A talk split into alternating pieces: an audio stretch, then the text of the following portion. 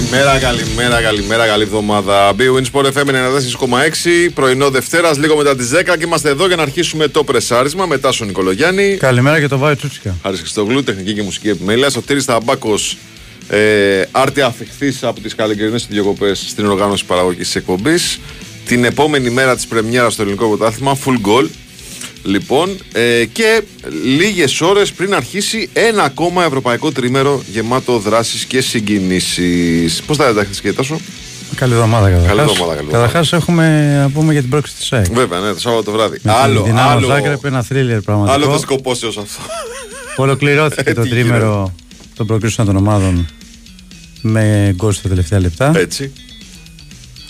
Ε, εγώ πιστεύω ότι όταν κυνηγάς την τύχη σου, η τύχη ανταποκρίνεται συνήθως. Έτσι Και αυτό είναι. έγινε και με τις τρεις ομάδες και με τον Παναναϊκό και με τον Ολυμπιακό και με την ΑΕΚ. Η ΑΕΚ πίεσε στα τελευταία λεπτά. Ε, πάρα πολύ την Δυνάμω Ζάγκρεπ, η οποία ήταν πολύ καλή σε ένα μεγάλο διάστημα του αγώνα. Έκανε και το 0-2, έχασε και ευκαιρία για τρίτο γκολ. Είχε και άκτης ευκαιρίες της όμως. Ε, και στο τέλος νομίζω ότι έπαιξε ρόλο και η διαχείριση του Αλμέιδα σε αντίθεση με τη διαχείριση του Μπίσκαν, ο οποίος αρνιόταν να κάνει αλλαγές. Ναι, εντάξει. Ε, και μάλιστα σε μια στιγμή που κέρδιζε με 0-2 το ήλιχε 100% το παιχνίδι. Όσον αφορά το σκόρο, έμειναν οι καθυστερήσεις. Ε, μέχρι και ο τερματοφύλακας δυνάμου του είπε να κάνει Ναι, αλλαγές ναι. ε, για να σπάσει λίγο το ρυθμό. Ε, η ΑΕΚ πήρε μια μεγάλη πρόκληση και παίζει με την Αντβέρπ. Πανεκός με την Μπράγκα και ο Ολυμπιακός με την ε, Τσουκαρίτσκι. Τσουκαρίτσκι. Και ο Πάουκ με τη Χάρτς. Ο Πάουκ με τη χάση. Ο Πάουκ με τη Χάρτς. Φουλ. Ναι. Κοίταξε να δεις, το εντυπωσιακό στο, στο παιχνίδι της ΑΕΚ με την ε, Δυναμό Ζάγκρεπ ήταν ότι ήταν ο ίδιος βαρίστας που ήταν στο Ναι. Μαρσέικ Παναθηναϊκός, Ναι. ο Στιουάρτα Τουέλ. Ότι ήταν μπουκλάκιας ποδοσφαιριστής αυτός που απλώνει το χέρι. Ναι, Μετά από κόρνερ στο φινάλε του ματ. Σωστά. Ήταν ανατριχιαστικό ίδιο, ανατριχιαστικά ίδιο έτσι. σωστά. Εγώ μόλις, επειδή είχα δει ότι είναι ο Άτουελ ε, βαρίστας, το είχα δει από την αρχή του μάτς. Εκεί Ναι. που βγάζει τις κάρτες Κοσμοτέ ότι. Ναι. Λοιπόν, μόλις είδα τη φάση, λέω Α, πέναλτι 100%. Και παίζανε εκεί, ξέρεις, 2-3 λεπτά παίζανε μπάλα. Μόλις βγήκε η μπάλα εκτός. Όχι, δεν, δεν παίξαν μπάλα δύο-τρία λεπτά. Πήγε και, και έτσι το φάουλ η δυνάμω και του φωνάζει στο Ε, αυτή του κάνα διαιτητή λεπτό, και του ενάμιση λέει. πόσο ναι, παίζανε. ναι. Αλλά λέω 100% δεν υπάρχει περίπτωση. Λέω. Είναι, ίδια, είναι ίδια φάση, μοιάζει πολύ η φάση. Μα είναι πέναντι. δεν Μοιάζει πάρα πολύ η φάση. Λοιπόν, αλλά ήταν ανατριχιαστικά ίδιο το, το σκηνικό. Και λέω, κοίτα να δεις. Στο 90 ο Αλεξανδρόπουλος. Στο 95 ο Ιωαννίδης. Στο 90. Ε, Η διαφορά είναι ότι ο Λιβάη το έχασε το πέναλτι, αλλά βρέθηκε ο Βίντα. Άλλο αυτό. Άλλο αυτό. Ναι. Πρώην αρχηγός δυναμός Ζάγκρεπ. Ναι. Να βάλει τον γκολ που θα την αφήσει εκτός. Εντάξει, είναι, είναι, ήταν για να περάσουμε. Ελπίζω να μας γυρίσει τύχη τώρα την πλάτη. ναι. Στα μάτς που ακολουθούν τώρα. Να την έχουμε σύμμαχο. Να συνεχίσουμε να την έχουμε σύμμαχο, ρε παιδί. μου. Πρωτάθλημα πώς είδες; Πρωτάθλημα όπως το περίμενα. Ε, δεν θα πού- θα πούμε για τις μεγάλες ομάδες. Εγώ θεωρώ ότι ο Όφη φέτος έχει μια εξαιρετική ομάδα. Ναι, ναι, ναι. Φάνηκε από την πρώτη αγωνιστική. Τον είχα δει και στα φιλικά, κυρίως με τη Φιωρεντίνα τον είδα. Ε, και πιστεύω ότι θα είναι μία από τις ομάδες που θα είναι στα playoff. Πιστεύω. Ναι, ναι. Ε, έβγαλε αντίδραση σε ένα μάτς πολύ δύσκολο με τον Άρη. Έδειξε Ο πράγματα. Άρης είχε και ρυθμό. Είχε και ρυθμό, έδειξε πράγματα και νομίζω ότι θα έχει μια πολύ καλή έδρα και από εκεί και πέρα εκτός έδρας θα δούμε τι θα κάνει. Πάντως φαίνεται ότι είναι. Ότι φέτος μπορεί να είναι και η χρονιά του όφη. Ναι, ναι. Μου έκανε πολύ καλή εντύπωση ο Πανσεραϊκό. Θυμάμαι που το έλεγες στα φιλικά του σου άρεσε. Έπαιζε με παίκτη λιγότερο και για ένα μεγάλο διάστημα ανταποκρίθηκε. Δεν φαίνονταν, ναι. Φαι- Δεν φαινόταν ότι έπαιζε με παίκτη λιγότερο. Ε, βέβαια, εντάξει, στο τέλος έχασε ότι υπάρχει διαφορά ποιότητας μεγάλη με τον Ολυμπιακό και νομίζω ότι ο Ολυμπιακός άλλαξε με την ουσία του Φορτούνη που αλλάζει τελείως την εικόνα του Ολυμπιακού. όποτε Ναι, έκανε παίζει. αυτό το 4-4-2 στο δεύτερο επίχρονο ο Μαρτίνεθ. Με Νομίζω ένα ότι- αμυντικό χάφ ουσιαστικά Ναι. και φορτούνι, σκάρπα, δύο σεντερφόρ. Εντάξει, νομίζω ότι ο Φορτούνης είναι ο πιο επιδραστικός παίκτης του Ολυμπιακού. Ε, αυτή τη στιγμή Μακράν δεν του μπορεί- δεύτερου. Και κατάλαβε ο Μαρτίνεθ χθες ότι δεν μπορεί να τον αφήνει στον πάγκο. Δεν μπορεί να τον ξεκουράζει τώρα, έτσι όπως είναι η κατάσταση. Ναι, ναι. Δεν γίνεται. ναι. Ε, ο Πάουκ ήταν πολύ καλός. Μου άρεσε ο Πάουκ. Ναι, ναι. Καλώ ήταν. Αλλά ο Πάουκ σε κάθε μάτσα είχαν δύο παίχτε. Ναι, εντάξει, χάνει, αλλά παίζει, παίζει καλά όμως. Ναι, αλλά χθες πάλι χτύπησε ο Σαμάτα. Ναι. Έτσι. Και ποιο άλλο χτύπησε χθες. Ο Ζήπκο είχε χτυπήσει, αλλά τελικά παρέμεινε και μάλιστα. Ο ήταν- Εγκόγκ. Ο Εγκόγκ, ναι. Ενοχλήσεις. Ναι. Το στόπερ. Ο Ζήκο ε, σε τρομερή κατάσταση. Αυτό είναι που του Έχει βάλει ω αγκόλ, έβαλε όλη την περσινή σεζόν. Αυτό το έχει λείψει το Πάοκ πέρσι. Ναι. Ο Ζεύκοβιτ και φέτος μοιάζει καλά. Ε, και έπαιζε με τον Αστέρα Τρίπο. Δηλαδή μια ομάδα η οποία δεν πάει να την πεις και ομάδα ε, εύκολη. Όχι, όχι, όχι. Μπελάσει. Και μάλιστα με το Ράσταβας τώρα θα, θα στρώσει ο Αστέρας. Μπορεί ακόμα να είναι έτοιμος, θα στρώσει. Ε, Πας για ένα και φυσικά. Εντάξει. Ε, αυτό έγινε σε δύο Σε μέρη. δύο δόσεις. Σε δύο δόσεις. Είχαμε το πρόβλημα. Με φώτα το... χωρίς φώτα. Ναι. Εντάξει, το, τα κλασικά τα ελληνικά είναι αυτά. Εντάξει, ο Πας Γιάννα δεν ξέρω αν είναι. Πώς να Πα αντικατοπτρίζει. για ένα κόντε, φιλέ. Ναι, Άστο. ε, είναι ο Κόντε. Αυτός, είναι. ο κόντε είναι η μισή ομάδα. Ε, Όμως ο Κόντε έχει χτυπήσει τώρα. Ναι, υπάρχουν ε, φόβοι για, Τράβηγμα ή θλάση. για τράβημα με θλάση. Το μάτι Πρεμιέρα το είδες. Βόλος ε, Λαμία. Εγώ πιστεύω ήταν χειρότερο από το σκορ. 2-2 δεν ήρθε. 2-2 ήρθε. Ναι. Αν δει κάποιος το σκορ θα πει τι ματσάρα έγινε. Να σου πω κάτι. Επειδή το είδα το παιχνίδι. Ευχάριστο ήταν να το Τι βλέπει. ευχάριστο. Έλα, ναι, γιατί. Βλέποντας τα παιχνίδια τα ευρωπαϊκά. Ναι. Εντάξει τώρα, είσαι καλό μάθη τώρα. έτσι. Περίμενε, ρε φίλε. Άσε Όχι μας, τα άλλα. ρε, Γιάννη. Μα Άσε πήγε- μας, ρε, πήγαινε. Γιάννη. Λες και ήταν replay το παιχνίδι. Δεν ήταν. Δεν είχε Εντάξει. καθόλου ρυθμό. Εντάξει, αλλά θέλω να σου πω ότι για Βόλο Λαμία Παρασκευή βράδυ. Δηλαδή πραγματικά. Εντάξει, σου λέω ότι το σκορ ήταν υπερβολικά καλό για να Μπράβο. αντικατοπτρίσει την εικόνα του αγώνα. Ήταν ωραίο παιχνίδι. πάντως. Αλλά δεν ξέρω αν η Λαμία με αυτή τη συνταγή, Ναι. με αυτόν τον τρόπο παιχνιδιού που πάει να παίξει, αν θα της βγει σε καλό στην προσπάθεια παραμονής στην κατηγορία. Ναι. Έτσι. Ε, και το λέω αυτό γιατί εντάξει, ε, εγώ, εμένα μ' άρεσε η ομάδα του Πόκολου και η Καλυθέα μ' άρεσε Ναι. όταν ήταν ο Πόκολος. Γιατί παρηγάγαν ποδόσφαιρο, Ναι. κάναν φάσεις και το καθεξής. Δεν ξέρω αν αυτό είναι συνταγή όμως για μια ομάδα που δίνει μάχη για παραμονή στην κατηγορία. Αυτό βέβαια μένει να διαπιστωθεί στο, στη συνέχεια του πρωταθλήματος. ναι. Ε, Όπως επίσης και η Κυφυσιά. Έχει πολλή δουλειά ο Γιάννης Αναστασίου για να. Για Πάρα να, πολύ δουλειά. για να πατήσει αυτή η Γιατί ομάδα είναι γερά. τώρα ε, πρώτη φορά στην ε, Super League, νέα ομάδα, νέος οπονητής. Δεν ξέρω. Πρέπει να τρέξει πολύ και φυσικά και δεν ξέρω αν θα προλάβει να τρέξει. Κατάλαβες, δεν είναι εύκολα πράγματα αυτά. Έχει μια νέα. Εντάξει, έχει κάποιους παίκτες πίσω όπως ο σακιτ Μμμ, έτσι, Ιωνίνης, μμμ. αλλά μέχρι να γίνει ο Αντούνες, αλλά μέχρι να γίνει ομάδα ο Ζέκοβιτ. Ήδη έβλεπες κάποιους παίκτες οι οποίοι ακόμα δεν είχαν μπει στο σύνολο. Ναι, ναι, ναι. Εντάξει, είναι δύσκολο. Και όταν ξεκινάς έτσι, ε, να χάνεις 3-0 από έναν ανταγωνιστή σου ουσιαστικά. Γιατί ο Πας Γιάννη φέτος λογικά θα είναι μια ομάδα που θα προσπαθήσει και αυτός να μείνει στην κατηγορία. Έτσι. Δεν, Έτσι έκανε λες. εντυπωσια- ε, δεν έκανε εντυπωσιακά πράγματα. Τι να σου πω, δεν ξέρω. Θα μου πεις είναι η δεύτερη χρονιά με το Στάικο. Ναι. Λογικά έχει μάθει η ομάδα να παίζει του ειδικέ του Στάικου με τη φιλοσοφία του Στάικου γιατί πέρσι τη έκανε μεταμόσχευση εγκεφάλου Ναι. ο Στάικος της ε, ομάδας του Πας Γιάννενα. Ε, μ, αλλά και πάλι δεν έκανε εντυπωσιακά πράγματα για να πεις ότι θα κάνει τον μπαμ παραπάνω. Έτσι.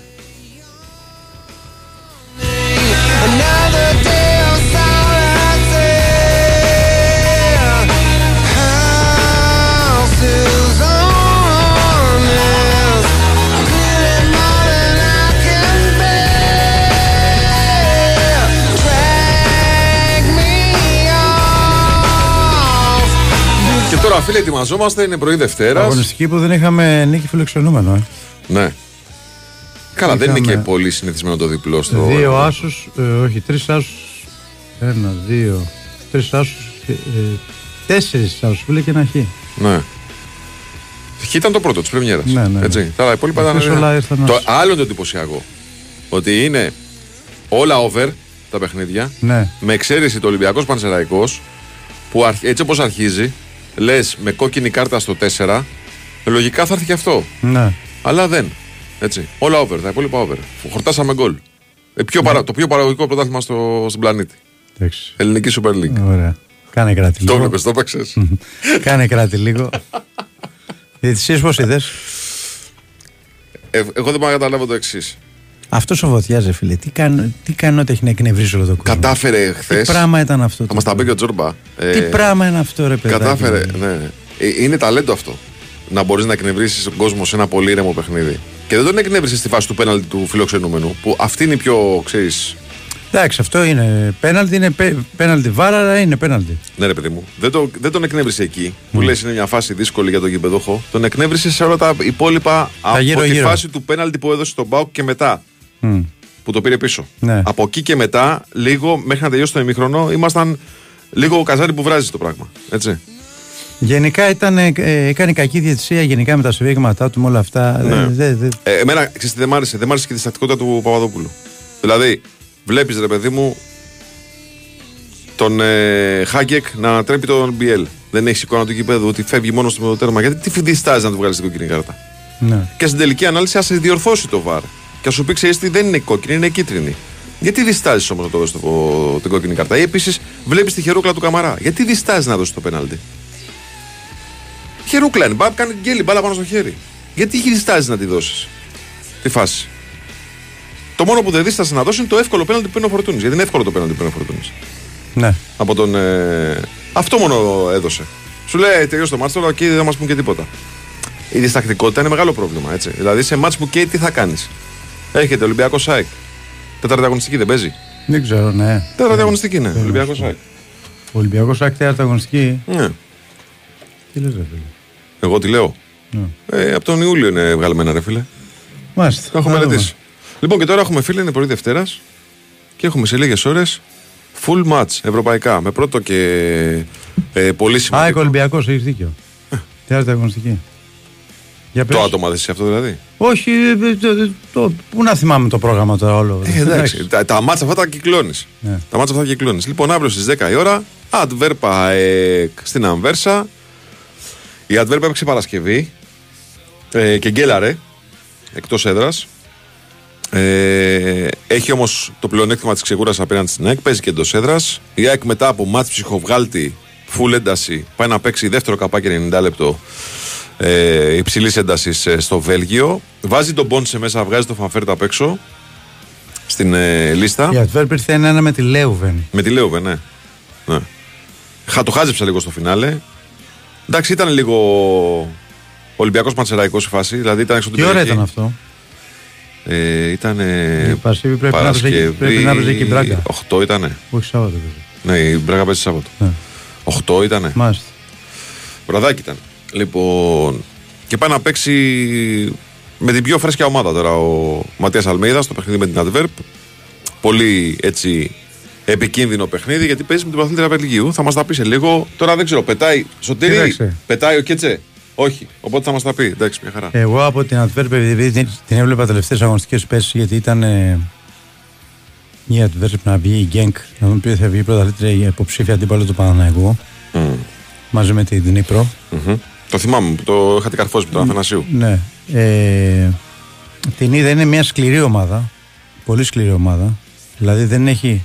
Η Γκένκ δεν φάνηκε στο μάζο του Ολυμπιακού. Η Γκένκ τουλάχιστον που είχαμε δει πέσει στο Βέλγιο ήταν μια επιθετική ομάδα. Ναι. Η Αντβέρπ είναι σκληρή ομάδα. Δηλαδή, ε, πώς να σου το πω, ε, θα, θα παίξει δυνατά, θα πάει δυνατά στη φάση. Έχει ένα πολύ καλό συντερφόρ, τον ε, Γιόνσεν. Πάρα πολύ καλό συντερφόρ.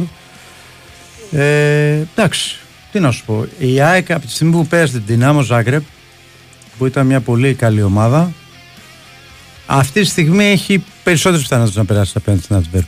ναι. Έτσι. Πιο χαμηλό το εμπόδιο, λέω εγώ. Αλλά δεν είναι χαμηλό. Ναι. ναι. Από την ε, Δυναμό Ζάγκρεπ, λέω έτσι. Εγώ την Δυναμό Ζάγκρεπ την έχω σε μεγάλη εκτίμηση σαν ομάδα. Ναι, Καταρχάς, γιατί παίζει χρόνια. Πρώτον αυτό, δεύτερον έχει ταλεντάρες μέσα. Έχει παιχτάρες μέσα. Αυτό το τέρμα ρε φίλε τι βγάζει. Βγάζει και τα out. Ναι. Ε, έχει ε, πεδοσφαιριστές που είναι εθνική Κροατία που πάνε τελικούς Μουντιάλ, που πουλιούνται πολλά εκατομμύρια. Είναι, είναι γενικά πολύ, πολύ το know-how για να φτιάχνει ε, σούπερ ταλέντα η Δυναμό Ζάγκρεπ. Η Adverb, αν φορούσε φανελίτσα άντερ λεχτή μπριζ, θα μου ήταν πιο επικίνδυνη. Η αλήθεια είναι όμως τα τελευταία χρόνια. Δεν έχει παίξει καθόλου Τι εννοείς; στην Ευρώπη. Έχει παίξει κάτι Europa League νομίζω και έχει, Ναι. πάει και- έχει κάνει και μια καλή πορεία. Champions League. Champions League δεν είμαι σίγουρος. Ναι. Για Champions League λέω. Αλλά ε, η αλήθεια είναι ότι έχει κάνει καλές πορείες τα τελευταία χρόνια. Δηλαδή υπάρχει, κάνει συ- συνεχή βήματα πρόοδου η Αντβέρπ, αλλά δεν έχει αυτή τη βαρύτητα του αντιπάλου που λες θα τον δεις και θα σε ψαρώσει. Ναι, ναι, ναι. Έτσι, ισχύει, είναι ισχύει. μια καλή ομάδα, έχει καλούς ποδοσφαιριστές, έχει κάποιους παίχτες που κάνουν 50 και 60 εκατομμύρια μέσα, κάτι πιτσιρικάδες ε, Βέλγους. Οκ, τα ακούμε όλα αυτά. Αλλά παιδιά εδώ πέρα μετράνε άλλα πράγματα. Μετράει το μέταλλο. Και το μέταλλο αυτή τη στιγμή δεν νομίζω ότι είναι πιο ισχυρό της Αντβέρπ από αυτό της ΑΕΚ. Ειδικά έτσι όπως πήρε την πρόκληση. Υπάρχει βέβαια ο παράγοντας κούραση, Τάσο, γιατί κακά τα ψέματα τώρα. Το να παίζεις Σάββατο βράδυ ψυχοβγάλτη. Να μπαίνεις την άλλη μέρα στο... στη διαδικασία να κάνεις χαλάρωμα. Τη Δευτέρα το πρωί να πετάς και να παίζεις καπάκι τρίτη ματ δεν είναι και το πιο καλό πράγμα στον κόσμο. Για τέτοια σημαντικά παιχνίδια σου λέω έτσι. Ναι. Είναι ψυχοβγάλτης.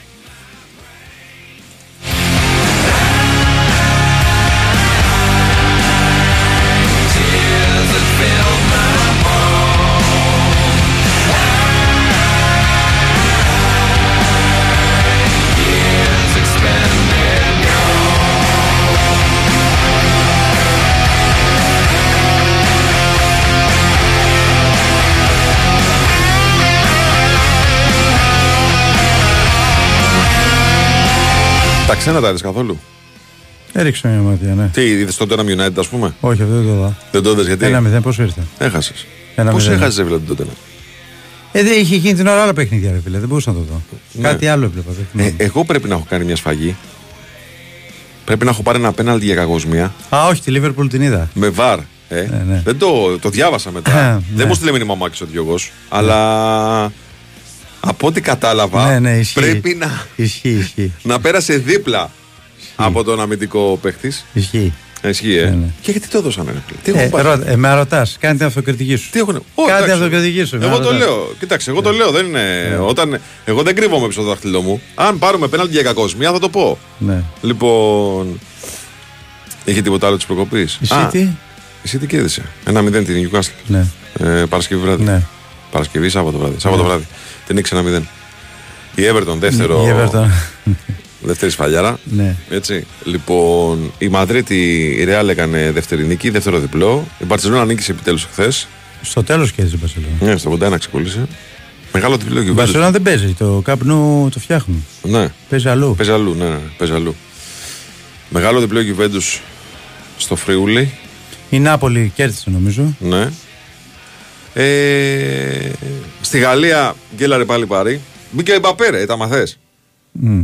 Μπήκε ο Εμπαπέ και έπαιξε το παιδί. Και η Μπράβο. Μασέγ γκέλαρε, η Μασέγ η οποία είχε, Καλά, εκεί να σου πω κάτι. είχε πάρα πολλές ευκαιρίες και, Κοιμήθηκε δύο, ο δο- Θεός. και δύο δοκάρια. Έμεινε με 10 η Μέτς. Ναι, ναι, έμενε και με 10 η Μέτς και παρόλα αυτά δεν μπορούσε να την κερδίσει. Το δεύτερο γκολ. Αντέδρασε ο- με 10 και έβαλε γκολ η Μέτς. Ναι. Αυτό είναι το τρομερό. Το δεύτερο γκολ που βάζει η Μέτς, φίλε, είναι αυτό που λέμε ότι αν θέλει να μπει, ρε, Ναι. Ήβιτσα Όσιμ, πώς το λέει ο Ήβιτσα Όσιμ, αν θέλει να μπει, θα μπει. Ναι. Και γίνεται μια Κοίτα, κόντρα ο και πάει Μπόλον κάτι άστρο έχει. μπάλα. Άστρο έχει σαν προπονητής. Ο Μπόλον στη Μέτς, ε. Το είχε και στον Παναναϊκό. Ε, τον έχουν περάσει. Δηλαδή σε ένα παιχνίδι ο Παναναϊκό ήταν τραγικός. Ναι. Δεν μπορούσε να αλλάξει δεύτερη πάσα, Ναι. ρε φίλε. Έμπαινε ένα γκολ από τον πουθενά και κέρδισε. Ναι. Κατάλαβες. το έχει αυτό σαν προπονητής. Αλλά δεν πάει πολύ αυτό. Αυτό θα πάει μέχρι ένα σημείο. Το θέμα είναι ότι πάει και. Πώς το λένε, ζορίζει ακόμα περισσότερο το Μαρθελίνιο. Ναι, διότι ο Μαρθελίνο τώρα είναι υποπίεση. Να ξέρεις ότι ε, η Μασέ είχε πάθει πολύ μεγάλη ζημιά που αποκλείστηκε από τον Παναναϊκό. Ε, τεράστια. Ε, είχε επενδύσει πάρα πολλά σε όλες τις μεταγραφές που έκανε για να παίξει ο Μίλτο Champions League. Ήταν ο βασικός στόχος της φετινής χρονιάς μαζί με το πρωτάθλημα. Και δεν είναι εύκολο να το ξεπεράσουν. Εγώ δι- α, διάβασα και τις δηλώσεις που κάνανε παίκτη και προπονητής που στάθηκαν στον αποκλεισμό του Παναναϊκό. Ότι μας επηρέασε πάρα πολύ η απογοήτευση από το γεγονός ότι δεν περάσαμε το Παναναϊκό και φάνηκε να είναι επηρεασμένο. Ναι, ναι. ναι. Και είναι, και, είναι και η ομάδα που. Και έχει, είναι, πολύ μια, φασαρία. είναι μια ομάδα που έχει πολύ φασαρία, έχει πολύ μεγάλη πίεση στον Γκρινιά. προπονητή, πολύ μεγάλη γκρίνια.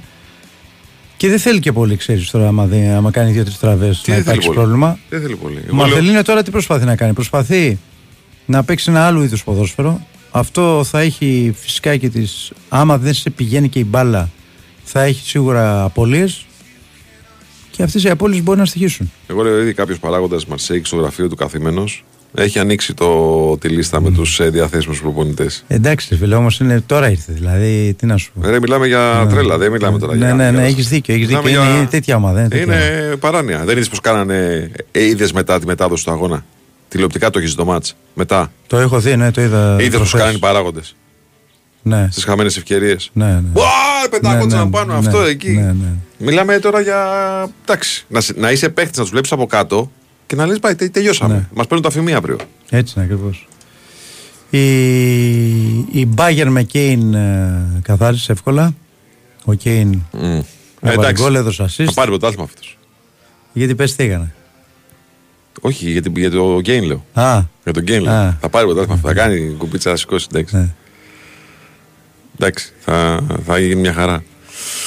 Λοιπόν, και τι άλλο είχε, έχει κάτι άλλο σημαντικό. Στα ξένα; Όχι. Η εθνική μπάσκετ. Η εθνική μπάσκετ έχασε από τη Γερμανία. Ναι. Άλλα νέα. Φεύγει για Μανίλα σήμερα. Ε, Πώς τα βλέπεις τα πράγματα; Δεν τα βλέπω πολύ καλά μόνο, αλλά δεν μπορούμε να έχουμε και πολλές απαιτήσεις τώρα από μια ομάδα που πάει χωρίς τον Γιάννη, χωρίς τον ε, Σλούκα, χωρίς τον Καλάθι, χωρίς τον Κώστα τον Αντοκούμπο. Ε, τι, τι, τι θες να περιμένουμε, δηλαδή, τι είμαστε. Ε, καμιά χώρα γεμάτη μπασκετικό ταλέντο. Είπαμε, το έχουμε παρατήσει. Το, το θέμα παραγωγής ταλέντου το έχουμε παρατήσει. Δεν μπορούμε να έχουμε πολύ μεγάλες απαιτήσεις. Μια αξιοπρεπή πορεία να κάνουμε και ό,τι μας βγει. Α φίξουμε, να είμαστε καλοί στην άμυνα, να είμαστε, πώς το λένε, ανταγωνιστικοί Και βλέπουμε εδώ πέρσι με Γιάννηδες, Καλάθιδες, με Σλούκες και από τους Γερμανούς χάσαμε στο πρώιμη τελικό. Δεν είναι ομάδες πλέον που έχουν πολύ περισσότερο ταλέντο. από εμάς. Αισιόδοξο ακούω. Καθόλου αισιόδοξο δεν είμαι. Αλλά δεν θα στεναχωρηθώ κιόλας, ρε παιδί μου. Απ' την άλλη, από τη μεριά που ξέρεις, λες ότι. Με ποιους παίχτες πάνω απ' έξω. Ή μάλλον χωρίς ποιους πάνω απ' έξω.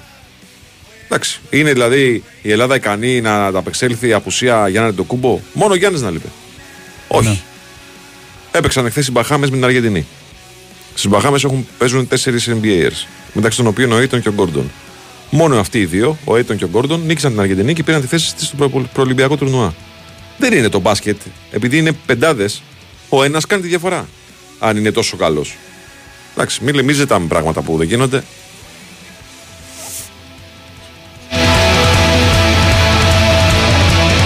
Ναι, ε, για τον Παλτσερόφσκι είναι καθυσυχαστικά τα ειδήσει γιατί χτύπησε χθες στο μάτς με τη Βοσνία ο Πολωνός παίκτης του Παναθηναϊκού. Έπεσε, είχε μια πολύ άσχημη πτώση. Είναι καθυσυχαστικά τα νέα όμως ε, και ο ίδιος λέει ότι δεν έχω κανένα θέμα. Ο Βιλτόζα έχει ένα πρόβλημα στον προσαγωγό. Δεν έπαιξε με τις Μπαχάμες. Μικό είναι. Θα το δούμε πώς θα κυλήσει από εδώ και στο εξής. Για το φίλο που λέει ότι ο Παμεγιάνγκ είναι αυτός που φταίει, είναι κατσίκι. Σε όποια ομάδα λέει έχει πάει, έχει κάνει ζημιά. Εντάξει, παιδιά, τώρα αυτά είναι. Κάποιοι τα πιστεύουν τέλος πάντων, αλλά. Ε, δεν μπορεί να είναι αυτό η εξήγηση του προβλήματος μας έχει τώρα. Εντάξει, δεν γίνεται. Εγώ πιστεύω ότι μας έγινε μια καινούργια ομάδα ή με ένα νέο προπονητή που θέλει το χρόνο της. Ναι. Θα τον βρει; Εγώ βλέπω ότι έχει πάντως τρομερούς παίκτες. Ναι. Δηλαδή τώρα ο Σάρ, ο Εντιαγέ, ο Παμεγιάν και είναι εκεί μια τριάδα φωτιά. Βιτίνια. Βιτίνια. Μιλάμε τώρα για. Μένα μου παίκτες- αρέσει και ο Ναχί, ο αριστερός εξτρεμ. Πολύ. Πολύ καλός παίκτης. Πολύ, πολύ μ' αυτός, αρέσει. αυτός πέρασε ε, τραυματισμό σοβαρό. Ναι. Και γύρισε. Ναι, ναι, ναι. Όχι, ο Χάριτ πέρασε τραυματισμό. Ο Χαρίτ. Ο Χαρίτ, Χαρίτ ναι. πέρασε. Που είναι επίσης εξαιρετικός ποδοσφαιριστής. Έχει τρομερούς παίκτες. Δηλαδή δεν μπορεί αυτή η ομάδα να μισθώσει. Λογικά. Τώρα τι να σου πω. Mm. Το Η θέμα είναι- αλήθεια είναι βέβαια ότι ο, και ο Μαρθελίνιος στο μάσο του Παναθηναϊκό είχε κάτι εμπνεύσεις περίεργες τώρα. Ναι, και δεν ήταν και διαβασμένος. Ναι, δηλαδή. Στο πρώτο μάτι ήταν αδιάβαστος. Δηλαδή, εντάξει, ο, ο, το- ο Ενδιαγέ έχει βγει γιατί είχε ενοχλήσει. Το είδα, είδα σου λέω το μάτς ξανά Ναι. και το είδα αναλυτικά. Δηλαδή, ότι Αγένο, εγώ νόμιζα ότι βγήκε επειδή ήθελε να, να βάλει ένα χάφ να κρατήσει την μπάλα. Είχε ενοχλήσει, γι' αυτό βγήκε. Τον Ομπαμεγιάκο όμως το βγάζει για αυτό το λόγο. Ναι. Μετά είχε την έμπνευση να βάλει ένα τερματοφύλακα, ο οποίος ο φίλε έχει πιάσει ένα πέναντι στα 24. Δηλαδή κάνει κάποια πράγματα. αυτό- Ψάχνεται, αυτό βλέπω. Ψάχνεται ή Ότι έχει ψάχνεται. λυγίσει την πίεση και πάει να κάνει κάτι εντυπωσιακό; Μπορεί, μπορεί και να έχει λυγίσει από την πίεση, δεν το ξέρεις. γιατί έχει απελπισμένα. τρομερή πίεση εκεί. Ναι, απελπισία είναι αυτό. Ναι, αλλά είναι νέα ομάδα, δηλαδή αν δεν της δώσεις χρόνο δεν κάνεις δουλειά. Λοιπόν, πάμε break, κύριε. Πάμε. Πάμε break και έτσι. Πιθανότητα, έτσι. Λοιπόν, θα μιλήσουμε για το μεγάλο παιχνίδι της ΑΕΚ με την Αντβέρπη. Δελτίο ειδήσεων λοιπόν και επιστρέφουμε.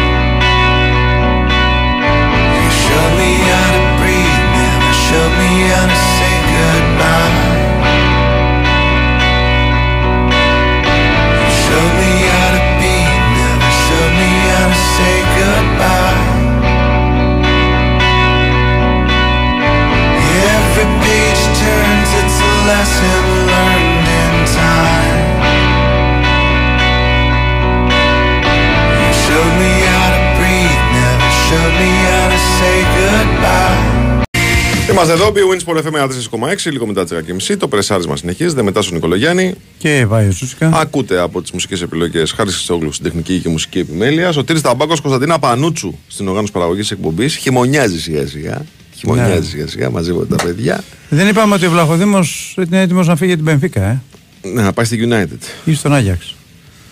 Μην πάει στη United. Το αγαπάμε το παιδί. Μην πάει στη United. Να πάει στη United. Ε, τι να κάνω, αφού είναι ο Νάνα εκεί τερματοφύλακας. Δεν θα παίξει. Δεν θα παίξει. Θα πάει στην, στον Άγιαξ να παίξει. Λοιπόν. να πάει και να παίξει. Λοιπόν, να σου πω ότι πάντα μαζί μας είναι η BWIN. Είσαι στην BWIN για τις καθημερινές προσφορές, τα μοναδικά έπαθλα, τις ενισχυμένες αποδόσεις και τα ειδικά σε αμέτρητα πρωταθλήματα. Ρυθμιστή σε ΕΠ, συμμετοχή για άτομα άνω των 21 ετών. Παίξει υπεύθυνα όροι και προποθέσει στο bwin.gr. Τα γιαγιά ηλίου και τα έχεις εδώ.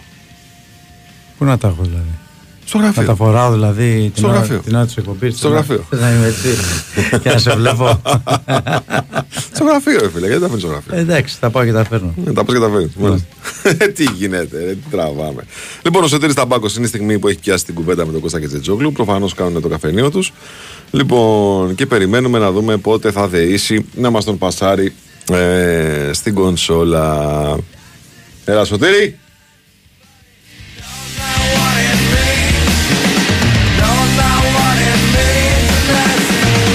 Παρεμπιπτόντως, μια που σχολιάστηκε και το πρωί ε, εδώ από τη Μαρία Ζαφυράτου ε, και με τον Γιώργο Τσακύρη με αφορμή την ε, αναχώρηση της ΑΕΚ η ΑΕΚ έβγαλε μια ηχηρή διάψευση για το θέμα του Σέρχιο Ράμος το οποίο ανακοινήθηκε από το Transfermarkt και μετά έγινε στα social media λίγο χαμούλης και λέει είναι εντελώς ανύπαρκτο το θέμα του Σέρχιο Ράμος. Η ΑΕΚ ψάχνει σε στόπερ 100% ψάχνει κεντρικό αμυντικό αλλά προφανώς δεν είναι ο Ράμος ο παίκτης ο οποίος προσπαθεί η ΑΕΚ να κάνει δικό της.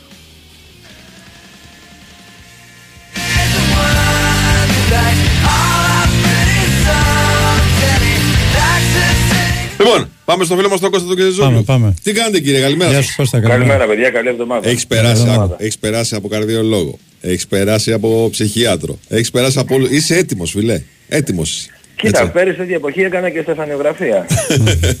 Οπότε, πέρυσι τέτοια εποχή. Οπότε, εντάξει. Είσαι κομπλέ, και κομπλέ. συζητώ σε όποιον είναι πάνω από 50 να, να κάνει μία και ας μην έχει τίποτα. Μαζί με το διαρκές Παρεμπιπτόντως το λέω. Σωστό, το σωστό, λέω σωστό, Επί σωστό. τη ευκαιρία. Το Σωστό, λέω επί τη σωστό, ευκαιρία. σωστό. Και ας, μην, και ας αισθάνεται μια χαρά. Και ας Έτσι. ξέρει τον εαυτό του που λένε πάρα πολύ και μετά τους κλαίνε δυστυχώς. Έτσι, έτσι, έτσι. Ε, λοιπόν, ε, στα δικά μας τώρα, καταρχάς να πούμε ε, τα τελευταία τώρα ότι αναχώρησε η ομάδα Μμμ. ε, για την Αμβέρσα αναχωρεί ε, για το αυριανό παιχνίδι στις 10 να θυμίσω το βράδυ με την Adverb. Ε, θα είμαι και εγώ αλλά αργότερα. Ε, θα πάω με άλλο- άλλους τρεις τέλος πάντων αύριο θα είμαι εκεί. Οπότε μετά το... Πάλι, πάλι το ΑΕΚ 365 Το ήρεμο. πληρώνει, ε. Πάλι, πάλι το ΑΕΚ 365 πληρώνει. ναι, ε, μπράβο, το πιάσες. Γι' αυτό θα πάω- Γι' αυτό θα πάω με Ερμπαχάλ. Μέρμπα, Έτσι, μπράβο. θα κάνω το Αθήνα Βρυξέλλες, θα το κάνω... 18 Αθήνα, Νέα ώρες. Υόρκη. Αθήνα, Νέα Υόρκη. Ναι. Εντάξει, είπαμε και 18 ρε. Ζήνω πήγε Νέα Ζηλανδία, είπαμε. εντάξει. Κοίταξε, εχθέ που έψαξα κάποιε πτήσει πάντω, τελευταία Ναι. στιγμή, για να δω αν θα πάει ο Γιώργος πάνω, πώς θα πάει, τέλος πάντων, τι θα γίνει. Ε, φίλε, υπήρχαν πτήσει ε, σοκαριστικές. Δηλαδή, σε πήγαινε από τις 5 ώρα το πρωί να πας Βιέννη, να κάτσεις κανένα δύο ώρο, να φύγεις από Βιέννη, να πας αλλού και από αλλού, δεν θυμάμαι πού τώρα, να φτάσεις στις Βρυξέλλες. Όχι, εντάξει. Πάνω από δύο ανταποκρίσεις δεν κάνω, το έχω πει. Ναι. Ε, Εκτός αν είναι Έχεις μια υπεραστατικό. κόκκινη γραμμή. Έχεις μια κόκκινη γραμμή. Ναι, ναι, Ε, ναι, είναι κόκκινη ναι. γραμμή. Αλλά η μία είναι, εντάξει, η μία δεδομένη. Ναι. Λοιπόν, ε, πάμε τώρα. Ε, έφυγε η ομάδα, ε, είναι ο Πόσες στην αποστολή, έτσι, δεν το έχω φέρει. Έγινε η αλλαγή που λέγαμε. Ε, ο Πόσες υπολογίζεται από ό,τι ξέρω. Δηλαδή, δεν λέω ότι θα ξεκινήσει, αλλά είναι Ε, Δεν σε θα μια μπαίνει αλλιώς. κατάσταση... Δεν θα μπαίνει αλλιώς. Ναι, ναι. Ε, Είναι, είναι, σε- ναι, ναι. Ε, Είναι, είναι σε μια κατάσταση πάρα πολύ καλή. Πάρα πολύ καλή. Δηλαδή έχει κάνει την προετοιμασία του, έχει παίξει και φιλικά παιχνίδια. Ήρθε εδώ πέρα, από την αρχή μπήκε στο κανονικό πρόγραμμα, δεν έκανε κανένα ειδικό πρόγραμμα. Είναι έτοιμος ανά πάσα στιγμή και εγώ πιστεύω ότι ίσως τον δούμε κιόλας. Για κάποιο διάστημα. Για κάποιο διάστημα. Ανάλογα πώς θα πάει το παιχνίδι. Ε, γιατί και ο, και ο Γκαρσία έχει σε ρήμα τώρα. Οπότε είναι πιθανό να, να, γίνει αυτή, να γίνει κάποια στιγμή αλλαγή τέλος πάντων. Ο, ο Κατσίνοβιτς, όπως τον είδαμε, μπήκε, μπήκε πολύ φουριόζος και αυτός ε, Πολύ βάζει σημαντική η υποψηφιότητα. παρουσία του στο παιχνίδι. Κώστα. Η- Πάρα πολύ. Άλλαξε, άλλαξε όλη την ψυχολογία. Άλλαξε του το ομάδα. μάτς. Η είσοδος του Κατσίνοβιτ νομίζω έδωσε το ένας μας στην ΑΕΚ Ξέρεις τι, για να κάνει την Εκεί επίθεση. που άρχισαν να Μπράβο. πιέζονται ψυχολογικά οι Κροάτες, Ακριβώς. ήρθε και ο Κατσίνοβιτ και Ναι. του έκανε μάτσα Ναι. από αριστερά. και- Θυμήθηκε, θυμήθηκε η, η ομάδα ρε παιδί μου η υπόλοιπη ότι είναι μια ομάδα που την έχει νικήσει τέλος πάντων. Ναι. Δηλαδή με τις ενέργειες που έκανε ο Κατσίνοβιτς, με τον τρόπο που πέρναγε ε, με, με, με, έτσι το, όλο, όλο το, τον τρόπο παιχνιδιού του, ανέβασε την ομάδα και εντάξει και βέβαια και άλλες αλλαγές. Τι να πούμε τώρα, εντάξει ο Ράουχο έβαλε τον κόλ και κέρδισε και το πέναλτι. Ό, όλοι, αλλά ε, το ένα με αυτό που λες ε, πράγματι το έδωσε, το έδωσε ο Κάτσι. Και νομίζω και αυτός βάζει υποψηφιότητα και ο Αραούχο βάζει υποψηφιότητα. Δηλαδή με δεδομένα και αυτό που απάντησε στη συνέντευξη τύπου με την, πριν το μάτς με την Ντιναμό προπονητής ότι σίγουρα θα γίνει rotation σε αυτά τα παιχνίδια, πιθανόν να δούμε και τρεις-τέσσερις αλλαγές. Είδαμε δύο το Σάββατο με τον Ρώτα και τον Άμραμπατ. Τώρα μπορεί να δούμε άλλοι. Δηλαδή μπορεί να επανέλθει το Σιντιμπέ, ξέρω εγώ, και ο, Ο Ελίασον. και ο Άμραμπατ. Ε, ο Σιντιμπέ και ο Ελίασον, σωστό το Τάσο. Και, και να γίνουν, να μείνουν κάποιοι άλλοι έξω, να γίνουν κάποιες αλλαγές. Δηλαδή, Ε, για αυτό τώρα παράδειγμα, θα να είναι, γυρίσει ο- θα είναι, θα είναι ε, ψηλοκανονικό, φίλε. Ψ- Ε, μάλλον θα το, θα, το συνα, θα το συναντούμε συνέχεια, έτσι, συνηθισμένο. Να μπαίνουν βγαίνουν παίχτες ε, στην 11 Σωστό. Επίσης και ο Γαλανόπουλος για δεύτερο συνεχής παιχνίδι που μπήκε, πήγε πάρα πολύ καλά. Οπότε ε, μπε- ίσως μπαίνει και αυτός στο rotation ακόμη, δηλαδή και αν έχει παίξει με δύο εξάρια, να το πω έτσι, ή εξαροοχτάρια, ε, μπαίνει και ο Γαλανόπουλος ακόμη και για, και για βασικός. Οπότε ε, λέω και πάλι για 11 δεν θα διακινήσω κάποια πρόβλεψη, έτσι δεν έχει γίνει και κάποια προπόνηση που να μπορεί να δούμε κάτι.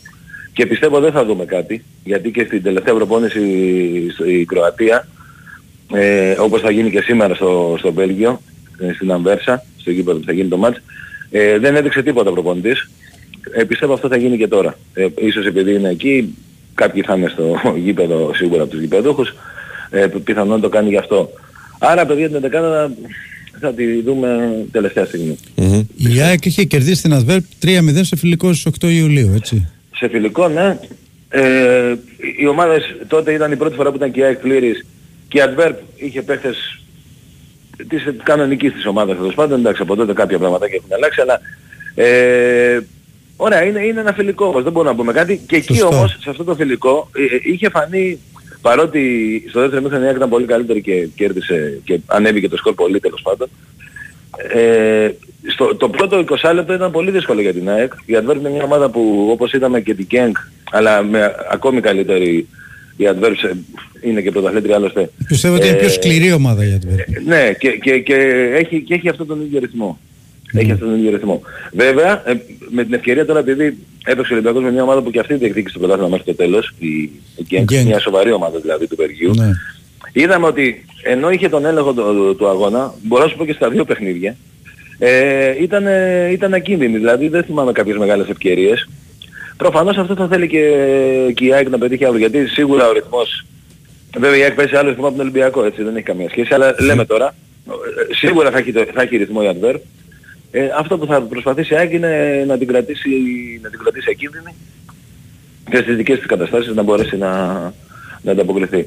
Θα είναι πάντως ένα μάτς σίγουρα ε, πιο δύσκολο από άποψη ρυθμού, από τρεξίματα. Ε, όμως η, η Δυνάμω, πιστεύω να συμφωνείτε κι εσείς, έδειξε ότι, για μένα, ε, ε, ότι είναι καλύτερη ομάδα από την Adverb. Δηλαδή, ε, εγώ έτσι νομίζω. Μα Ότι η ΑΕΚ έχει Δυνάμω δεν αποκλείσει- συγκρίνεται, έχεις ναι. δίκιο Κώστα. Ναι, Δεν ναι. συγκρίνεται Έχει κανένα Δυνάμω. αποκλείσει καλύτερη ομάδα. Μα έχει παρουσία στο Champions League τόσα χρόνια δεν είναι. Είναι πάρα πολύ καλή ομάδα η Δυνάμω. Πάρα και, πολύ έχει, καλή. και έχει πο- πάρα πολύ καλούς παίχτες. Δηλαδή, Ναι, βέβαια, και πραγματικά βέβαια, Αν τους, βέβαια. δεις, αν τους δεις και από κοντά, δηλαδή η τεχνική τους, οι υποδοχές σε αυτά, ε- είναι άρτιοι σε αυτό το κομμάτι. Ναι. Είναι άρτιοι πραγματικά σε αυτό το κομμάτι. Εντάξει, η ΑΕΚ, ε, ε, όπως έδειξε και στα δύο μάτς, ε, ε, α- αντέχει πιο πολύ σαν ομάδα. Έχει αυτό το πλεονέκτημα ότι μπορεί να φέρει μέσα από τον πάγκο, ενώ η Δυνάμω δεν το είχε αυτό τελικά όπως αποδείχθηκε. Δηλαδή δεν, δεν πήρε βοήθειες από τον πάγκο της, η ΑΕΚ όχι απλά πήρε βοήθεια από τον πάγκο της, πήρε τα παιχνίδια από τον πάγκο της.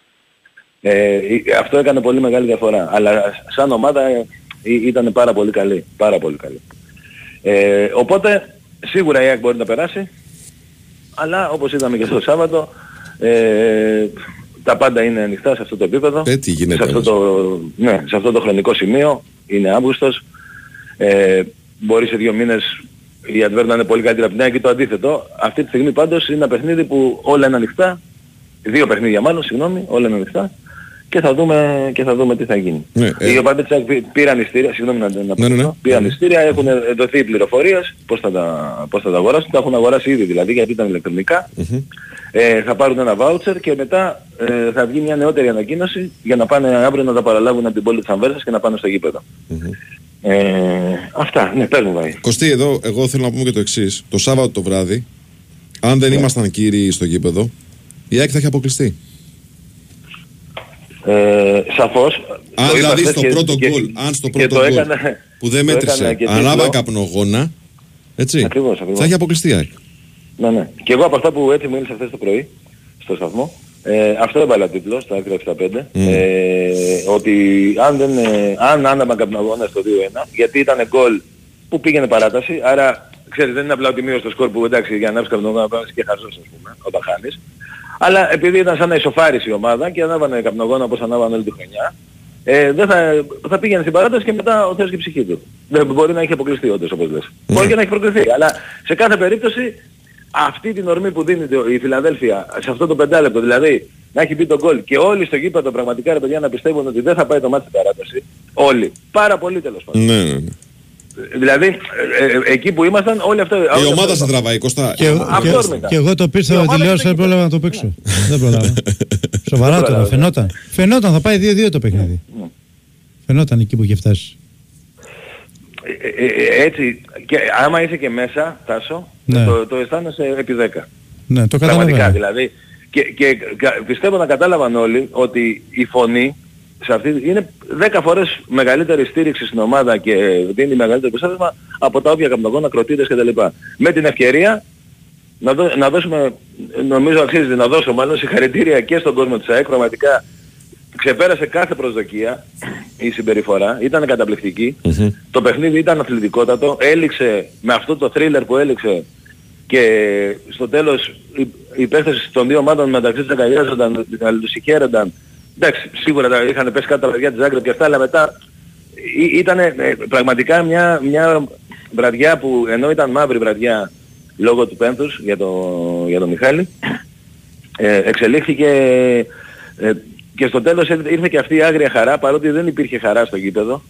Ή- ή- Ήρθε το ποδόσφαιρο τέλος πάντων και έδωσε αυτό το φινάλε που τους έκανε όλους να χαρούν. Τους έκανε όλους να, να χαρούν και να ξεσπάσουν έστω για λίγο. Ε, και, και ήταν πάρα πολύ σημαντικό. Μακάρι όλα τα παιχνίδια τσεκ να, να κυλάνε έτσι, δεν εννοώ να, να χάνουμε μέχρι το 90. Ναι, σωστό, ναι. Α- αλλά, μπράβο. Αλλά να, να κυλάνε έτσι από άποψη ατμόσφαιρας και γύρω από το γήπεδο και με την αστυνομία, με τους ελέγχους, όλα πήγανε καταπληκτικά. Και πραγματικά, δύο, δύο όλα πράγματα πήγανε πρέπει να τέλεια. πούμε. Δύο πράγματα, γιατί το, το συζητάγαμε μια εβδομάδα ολόκληρη. Το πόσο σημαντικό είναι για τους και φίλους, παραπάνω, ε, και Βάγια, και παραπάνω. παραπάνω. Και παραπάνω. Ναι. Και έβγαζε και ανακοινώσεις η ΑΕΚ και εμείς το συζητάγαμε από τον αέρα και το λέγαμε και στις κατηδίαν συζητήσεις μας πόσο σημαντικό και επικίνδυνο είναι το παιχνίδι αυτό για την ΑΕΚ. Γιατί θα μπορούσε να γίνει από θύμα να γίνει ένοχη στο συγκεκριμένο παιχνίδι. Λοιπόν, αλλά να πούμε και ένα ρε μπαγάσιδες, αφού γίνεται. Ναι, Γίνεται, σωστό. ρε, αυτό, αυτό, Μπαγάσιδες. αυτό ήθελα να πω τώρα. Αλλά Γίνεται το- ρε μπαγάσιδες να το έχουμε το μάτσο κανονικό. Γιατί δεν και, το έχουμε; Και, όχι, και αυτό δεν θα, το, δεν θα μείνω μόνο στους φιλάθλους. Θα το πω για όλους. Ναι. Θα το πω για τις ομάδες, για Ναι. την αστυνομία, για όλους. Ναι. Για όλους. Ο, ε, αποδείχθηκε περίτρανα ότι μπορούμε. Δηλαδή δεν νομίζω ότι υπήρχε πιο φορτισμένο παιχνίδι τα τελευταία χρόνια. Έτσι. Και μακάρι να μην, να μην υπάρξει ξανά ποτέ. Και ελπίζω και πιστεύω ότι δεν θα ξαναπάρξει. Και όμως σε αυτό το παιχνίδι που υπήρχε οργή, που λέω και πάλι είναι δικαιολογημένη, δεν δικαιολογεί πράξεις, αλλά η οργή είναι δικαιολογημένη να υπάρχει. Ε, εί- είδαμε αυτή την ατμόσφαιρα, είδαμε αυτό το πράγμα, ήταν, ε, πραγματικά ήταν κάτι το, το καταπληκτικό. Δηλαδή και οι Κροάτες συνάδελφοι που είχαν έρθει, που μίλησαν έτσι με δυνατά και ευχαρίστησαν και τα παιδιά από τη Διεύθυνση Επικοινωνίας ΣΑΕΚ, ε, τους έλεγαν αυτό το πράγμα, γιατί ήταν από τις καλύτερες εμπειρίες σε γήπεδο. Δηλαδή αυτό πραγματικά ακούγεται συγκλονιστικό, έτσι, αν ξέρουμε τι παιχνίδι, Ναι, ναι, ναι. τι παιχνίδι είναι. Έτσι είναι. Έτσι είναι. Ε, λοιπόν, αυτά από τραυματισμούς από αυτά δεν υπάρχει Στόπερ θα τίποτα. πάρουμε, ρε φίλε, στόπερ θα πάρουμε. Εντάξει, τώρα νομίζω ότι αυτά θα γίνουν μετά την Αντέρ. Μμμ. Ε, με, με αυτό που, με αυτό που έχει κάνει η, η ΕΠΟ τέλος πάντων, άντε, αυτοί που αποφασίζουν πότε με, η μεταγραφική περίοδος λίγη, ε, έχει δώσει ένα πλεονέκτημα σε όλες τις ομάδες νομίζω τις ελληνικές. Μμμ. Απλά, Ε, το ότι απλά τελειώνει στη 14 λίστα, Σεπτεμβρίου. η λίστα της Champions League είναι 3 Σεπτεμβρίου και η Europa League 4 Σεπτεμβρίου. Δεν νομίζω ότι θα υπάρξει ομάδα Ναι, να ναι. πάρει παίκτη που θέλει Μετά. μετά. Λέω τώρα. Σωστό. Ναι. Ε, ε, ναι, εντάξει. Δεν μπορούμε να αλλάξουμε, δεν μπορεί να αλλάξουν και οι ευρωπαϊκοί κανονισμοί, αλλά ε, α- ακόμη και αυτό όμως ε, δίνει, δίνει τη δυνατότητα στις ομάδες να επιλέξουν όταν οι άλλοι, όταν δεν υπάρχουν επιλο- πάρα πολλές επιλογές για παίχτες. Ε, αυτό ας πούμε πέρυσι η ΑΕΚ το εκμεταλλεύτηκε ξέρω εγώ με το Σεντιμπέ ε, που είχε ε, που, που το πήρε μετά. Ε, ε, μπο- μπορεί που κάτι παρόμοιο να γίνει και τώρα. Τέλος πάντων, πιστεύω ότι μετά τα δύο παιχνίδια ε, αν γίνει κάτι και φαντάζομαι ότι θα γίνει και αυτό που λες, δηλαδή θα γίνει μέχρι τις 3 του, μέχρι τις 3 του μήνα. Γιατί η ΑΕΚ σίγουρα είναι στο Europa όπως είναι και ο Παναθηναϊκός, οπότε είναι μέχρι τις 3 του μήνα. Τώρα αν ε, μπουν στο Champions League ισχύει το ίδιο. Οπότε ναι, μέχρι 3 του μήνας πιστεύω να, να έχει γίνει. Δηλαδή από το διάστημα αυτό, από 29 μέχρι 3. Και λέω για το, για το Champions League γιατί θεωρώ ότι θα παίξει ρόλο το, το, το επίπεδο της διοργάνωσης για, για τον παίχτη που θα αποκτηθεί. Και νομίζω είναι έντλογο αυτό, έτσι. Θα ίσχυε για, Ε, για βέβαια. όλους. Αφού έφτασε μέχρι εδώ, δεν χρειαζόταν κάποιο παίχτη για τα αποκλειματικά. Ε, τώρα θα περιμένει για να ξέρει ακριβώς τι θα κάνει. Ωραία. Ε, αυτό, τι ε, άλλο κάτι έχουμε. Α, υ- υπάρχει μια ανακοίνωση των δικηγόρων του, Ναι. του Μιχάλη που λένε ότι επειδή έχει κυκλοφορήσει ένα βίντεο τέλος πάντων που κάπως έχει ερμηνευτεί ότι μπορεί να έχει γίνει ε, τραυματισμός από κάποιον που έτρεχε δίπλα του ε, και λέει μέσα ότι η- και από την ανάκριση υπάρχουν ε, αδειάσεις στα στοιχεία ότι κάτι τέτοιο δεν ισχύει ε, και ότι δεν είναι και κάτι που, που το εξετάζει η αστυνομία. Μάλλον το έχει εξετάσει και το έχει απορρίψει ας, πω- ας πούμε αυτό το ενδεχόμενο. Ε, αυτό είναι ένα βίντεο που κυκλοφόρησε σε ένα κανάλι που είναι κανάλι οπαδών τέλος πάντων που έχουν μπει πολλά εκεί και έχουν μπει και πάρα πολλοί και, δίνουν, ε, και ζητάνε την απελευθέρωση των κρατουμένων και όλα αυτά. Ε, εκεί μπήκε αυτό. Απλά να, να πω ότι δεν έχει καμία βάση αυτό. Οκ. Ε, άλλο κάτι. Αυτά. Δεν έχω κάτι άλλο. Ωραία. Κώστα Α, μου. για το Ράμος, συγγνώμη. Επειδή κυκλο, Ναι. ε, κυκλοφοράει για το, για το Ράμος ένα σενάριο από το Transfermarkt, ε, το, η ΑΕΚ το, το διέψευσε με τα αυτελιγμίας, ας πούμε, επειδή άς- ξεκίνησε να γράφεται και σε ελληνικά μέσα. Και απλά να πω ότι α- αυτά τα ποσοστά στο transfer και αυτά, δηλαδή κάποια στιγμή είχε φτάσει ο Κριστιανό Ρονάλντο κατά 80% να πάει στον Ολυμπιακό. Ε, θα έλεγα στους ε, ακροατές που μας ακούνε να μην δίνουν καμία βάση. Ε, μπορεί να το δημιουργήσουν και οι ίδιοι αν θέλουν με σενάρια και να πούνε ας πούμε ότι ο, ο Εμπαπέ κατά 12% θα έρθει στην ΑΕΚ. Ε, καλύτερα να, να μην δίνουν βάση σε σενάρια που βγαίνουν από τις συγκεκριμένες, οι συγκεκριμένες σελίδες είναι πολύ αξιόπιστες στοιχεία ε, στατιστικά, συμμετοχές παιχτών, γκολ, assist κτλ. Αλλά στα, τα συγκεκριμένα είναι φήμες που παράγονται από φόρουμ οπαδών κτλ. Δεν έχουν καμία σχέση με την πραγματικότητα. Το λέω με την ευκαιρία ε, ότι δεν υπάρχει και θέμα ράμος για την ΑΕΚ. Ωραία. Κώστα μου, σε ευχαριστούμε πάρα πολύ. Παιδιά, να είστε Κώστα. καλά, να τα πούμε αύριο πρώτα Θεός. Τι ώρα φεύγεις; Α, δεν λέμε για το γούρι, ε.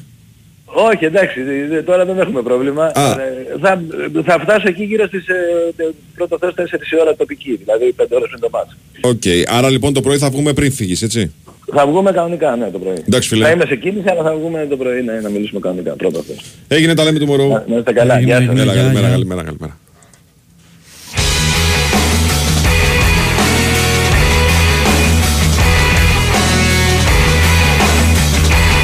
Ορίστε, ρε, είσαι United και ψάχνεις θεματοφύλακα. Γιατί δεν παίρνεις τον Λιβάκοβιτς που κλείνει στη Φενέρ; Πάει φενέρο λέει ο Βακοτσάς. Γιατί να πάει στη Φενέρ ο Λιβάκοβιτς; Να ξέρω. Πάρ' το τώρα. στην United. Πάρ' το τηλέφωνο. Με το λες. Το έχεις; Ναι, μέσα το δώσω. 0-0-44. Ε, το, το, το, το εύκολο ξέρεις. Ναι, ε. το εύκολο ξέρω. Λοιπόν, 2-10. Λοιπόν, α, πραγματικά αυτός ο τερματοφύλακα παίζει παντού. Μμ. Έτσι. Τερματοφυλακάρα. Και σε καλή ηλικία είναι χταπόδιο τύπος.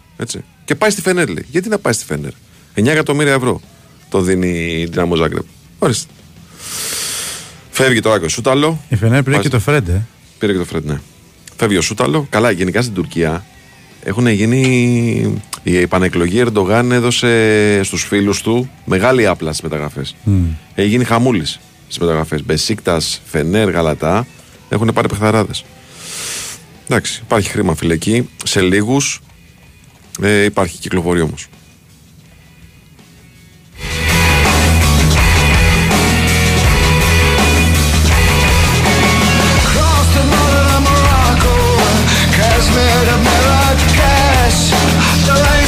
Λοιπόν, πάμε να κάνουμε ένα break, να ακούσουμε δελτίο ειδήσεων και να επιστρέψουμε για τη δεύτερη ώρα της εκπομπής. Εδώ να τα πούμε με Νίκο Αθανασίου, να τα πούμε με Νίκο Σταματέλο. Έχουμε αρκετά να συζητήσουμε με Δημήτρη Τζομπατζόγλου. Έχουμε πολλά να συζητήσουμε. Οπότε λοιπόν, μείνετε συντονισμένοι, δελτιάκι και επιστρέφουμε. Έγινε.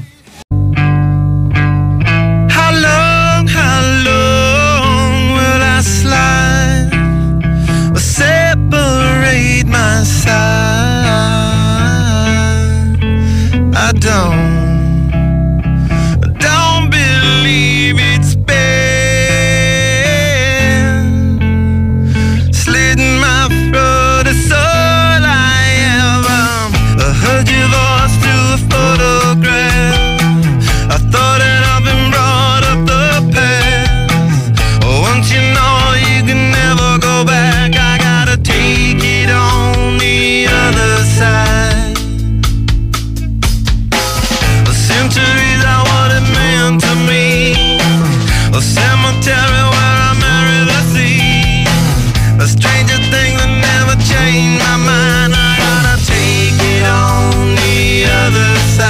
Εδώ είμαστε, επιστρέψαμε λίγο μετά τις 11 Winsport FM 94,6. Το πρεσάρισμα συνεχίζεται μετά στον Νικολογιάννη. Και Βάιο Τσούτσικα. Με χάρη Χριστόγλου τεχνική μουσική επιμέλεια. Ο Τρίτα Μπάκο και Κωνσταντίνα Πανούτσου στην οργάνωση παραγωγής εκπομπής. Το λες και σε ντονάτο το πρεσάρισμα στο ξεκίνημά του.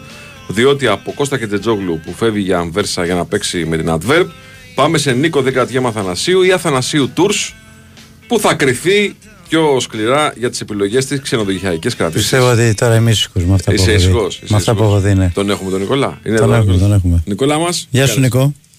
Καλημέρα και καλή εβδομάδα. Καλή εβδομάδα. Τι κάνεις αγόρι μου; Καλημέρα σε ντονάτε. Καλά είμαι. Η αλήθεια είναι ότι το δεν κρατιέμαι Ναι. ε, ταιριάζει απόλυτα στο πώς νιώθω. Γιατί, να το εξηγήσω. Όπα. Για πρώτη φορά Ναι, μετά τις 29 Αυγούστου του 2012 ναι. θα ξανακουνηθεί σε ντόνι Ναι. στο δημοτικό στάδιο της Μπράγκα και θα ξανακουστεί ο ύμνος του Champions Το Champions League League. και για χάρη των αγοριών με τις πράσινες φανέλες με το τριφύλι. Αύριο δεν θα Ε, βάλω, έχω θα, κάνει- βάλω, θα βάλω το σεντόνι αύριο. Μπράβο, αυτό να κάνει. Ναι. Ε, κοίτα να δεις. Και, Και μόνο δεν που θα το δω. σκέφτομαι, και μόνο που το σκέφτομαι, πραγματικά τώρα χωρίς υπερβολή ανατριχιάζω. Ναι. Και νομίζω ότι την ίδια ανατριχίλα θα νιώσει και ο κόσμος του Παναθηναϊκού και στο παιχνίδι της Τετάρτης, αλλά πολύ περισσότερο Την στο Τρίτη. επαναληπτικό του ΆΚΑ. Ναι. Έτσι. Είναι κάτι το οποίο νομίζω σε όλους τους Παναθηναϊκούς, αλλά να μιλήσω για τον εαυτό μου και για τον Τάσο που τον καταλαβαίνω και τον ξέρω, ε, μας έχει λείψει πάρα πολύ. Ε, εντάξει, Α, πράγματι. άπειρα, άπειρα θα μπορούσα να πω μας έχει λείψει. Οπότε και μόνο στην ιδέα να βλέπεις το σεντόνι να κουνιέται και να ακούς νομίζω τον πιο ωραίο ύμνο που έχει να κάνει με το, με το άθλημα έτσι και δεν αφορά σύλλογο ε, νομίζω σου έρχεται μια, μια ανατριχίλα όπως και να το κάνεις. Έτσι ακριβώς. Τα πες όλα. Λοιπόν, κατά τα άλλα, ο Παναθηναϊκός συνεχίζει χωρίς ε, προβλήματα την προετοιμασία. Το αύριο το πρωί θα αναχωρήσει με προορισμό το αεροδρόμιο του Οπόρτο και στη συνέχεια οδικώς, α, περίπου 45 λεπτά, θα ταξιδέψει με τελικό προορισμό την ε, Μπράγκα σε ένα παιχνίδι στο οποίο ο Παναθηναϊκός νομίζω α, μπορεί να κάνει το πρώτο βήμα για την πρόκριση. Η Μπράγκα, οκ, το συζητούσαμε και τις προηγούμενες μέρες, είναι μια πάρα πολύ καλή ομάδα. Κατά την ταπεινή μου άποψη είναι μια ομάδα καλύτερη και από τη Μαρσέη και από την Τρίπρο, γιατί συνδυάζει και ποδοσφαιριστές που έχουν υψηλή ατομική ποιότητα, όπως για παράδειγμα ο Μπρούμα, η ο Ρικάντο Όρτα που και ο Τάσος είδε το παιχνίδι το πρόσφατο με την Ναι, ναι, ναι, ναι. Τσάβες, το συζητήσαμε, νομίζω είναι ο καλύτερος σου παίχτης, έτσι. Ναι, ισχύει. ισχύει. Ο- Και, και ο ο, Πορτογάλος ο εξτρέμ. Μπρούμα, όπως είπες, έχει ένα φόρτο ο οποίος σου γεμίζει το μάτι. Ο Ρουίθ είναι αργός. Ο Ισπανός, αλλά ε, παίζει ναι. πολύ συνδυαστικό ποδόσφαιρο. Πάρα πολύ. Έχει φτιάξει τα δύο γκολ ε, που έβαλε, Ναι. τα δύο γκολ που έβαλε η, η Μπράγκα. Γενικά. Με τα κουνάκι το ένα, ε. Μπράβο, Το- ναι, ναι. στην Ο ασίστ, Πίτσο, ναι. το Πίτσο το οποίο το χρησιμοποιεί στα ευρωπαϊκά παιχνίδια, τον χρησιμοποιεί ως αλλαγή στην, ε, στην Πορτογαλία, έχει πολύ ποιότητα μπροστά. Πάρα πολύ ποιότητα. Βέβαια. Απλά πίσω νομίζω... Πίσω υπάρχει και- πρόβλημα. Ναι. Έχουν θέματα. Ε, Κοίταξε, Και αυτό δεν έχω εμφανίστηκε- δει, πες, πες. ναι, δεν έχω δει το, τα στόπερ, δεν ξέρω αν θα παίξουν αυτά τα στόπερ με, με τον Παναναϊκό. Πάντως αυτούς έβαλε με τους Σέρβους. Ε, είναι δύο στόπερ τα οποία δεν ξέρω, έχουν θέμα. Εγώ αυτό βλέπω. Και σε ταχύτητα και στο πώς... Αλλά ξέρεις, θα έχουν άλλη συγκέντρωση με τον Παναναϊκό σίγουρα, αλλά εκεί υπάρχει πρόβλημα. 100%. Αλλά και στην πρεμιέρα με την Φαμαλικάο, στην ήττα με δύο εντός έδρας, αλλά και στο παιχνίδι με την ε, Τσάβες, όπου ε, άρχιζε να νιώθει όμορφα μετά το 20 λεπτό που πέτυχε το τρίτο γκολ, έτσι, και έχοντας μείνει αντίπαλος με 10 παίχτες, είναι μια ομάδα η οποία ανασταλτικά εμφανίζει σημαντικά θέματα και όχι μόνο ε, σε ατομική ποιότητα ή ατομικά χαρακτηριστικά. Οι ομαδικές κινήσεις φαίνεται να αντιμετωπίζουν, ξέρεις, σε αυτή τη φάση της σεζόν προβλήματα. Ναι. Αλλά μπροστά είναι φωτιά, δηλαδή δεν το συζητάμε καν αυτό. Έχει βάλει ποιοτική δω- 12 γκολ σε 4 μάτς. Τι να σου Ε, πω. βέβαια. Ε, βέβαια. Βεβαίως, Βεβαίως. πρόσεξε να δει, στα δύο μάτς με την ε, Μπάτσκα Τόπολα, τα αμυντικά κοινά δεν φάνηκαν τόσο πολύ.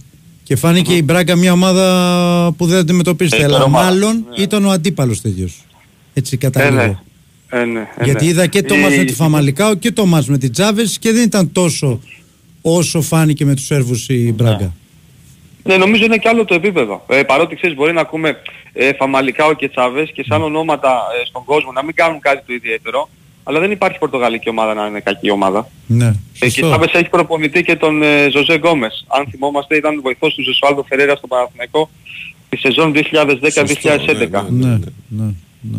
Και ε, έβαλε δύσκολα στην Πράγκα ο, ο φίλος μας. Να δούμε τι θα κάνει ο Ε, Παναθηναϊκός. Επίσης ένα πρόβλημα μεγάλο που είδα ε, στα αμυντικά στημένα όταν η μπάλα περνάει, ε, πάει στο σημείο μέσα στην περιοχή, κοντά στο πέναλτι, υπάρχει τρομερό πρόβλημα. Δεν, ε, δεν μπορούν να τη διώξουν. Ε, Έτσι δέχτηκαν και το πρώτο γκολ νομίζω. έτσι δέχτηκαν το πρώτο γκολ. Ε, και υπάρχει τρομερό πρόβλημα, τουλάχιστον το μάτς που είδα εγώ εχθές, ανασταλτικά ο Μπρούμα δεν, ε, δεν ασχολείται. Τώρα, Δεν αν μαρκάρει. στην, Ευ- αν στην Ευρώπη γυρνάει και μαρκάρει, δεν το ξέρω. Στο παιχνίδι αυτό το καημένο το Μαρίν, το αριστερό μπακ το λυπήθηκα. Γενικά το, πάντως. κοίταγε, ρε, κοίταγε, περνάγανε τα μπακ και κοίταγε ο άλλος.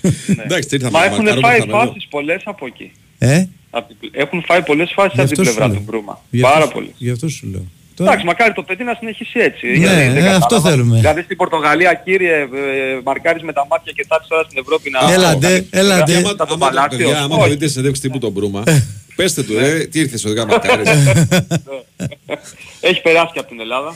Σωστό. Ο συγκεκριμένος κύριος με τη φανέλα του Ολυμπιακού. Όχι τόσο επιτυχημένο πέρασμα, αν θυμάμαι καλά. Δίκαιος. Αλλά γενικά και οι δύο οι εξτρέμοι είναι πολύ ποιοτικοί. Δηλαδή και Πάρα όταν και ο πολύ, Μπρούμα είναι πάρα πολύ ποιοτικοί, αλλά γενικά okay, στα στατικά τους καθήκοντα δεν είναι τόσο, τόσο καλή. Τώρα όσον αφορά την ενδεκάδα για να προλάβω την ερώτηση του Βάιου, είμαι σίγουρος ότι την έχω ακούσει στο μυαλό μου πριν την πει. Έτοιμος ήταν τώρα Ε, στο τσάκ. έτοιμος, το πρόλαβες. ξέρω, το ξέρω. Μπα, έχω μιλήσει με Ιβάν, την ξέρω. Ω, Για κα- πες, περίμενε, Μαρία. περίμενε. Μην μιλήσεις, πες τι μας αφού έχεις μιλήσει με Ιβάν. ρε φίλε. Σαραβάκο, Ζάετς. Α, Ρότσα. εντάξει. μπράβο. Αυτή αυτή διαφορετικά θα σου πω Ιβάν. Ε, Αυτή θα σου λέγει. Δεν θα σου λέγει κάτι άλλο. Θα σου λέγε την περσινή ξέρω εγώ τίποτα Ναι, καμιά. ναι, ναι, ναι. τέτοια. Ναι. Ε, εντάξει, πρώτα και κύρια για να τα πάρουμε από την αρχή, να δούμε ποιοι θα δηλωθούν στη λίστα, χωρίς να θεωρώ ότι ή ο Σέκεφελτ ή ο Αραώ είναι σε θέση αυτή τη στιγμή να διεκδικήσουν θε- θέσεις στο αρχικό σχήμα.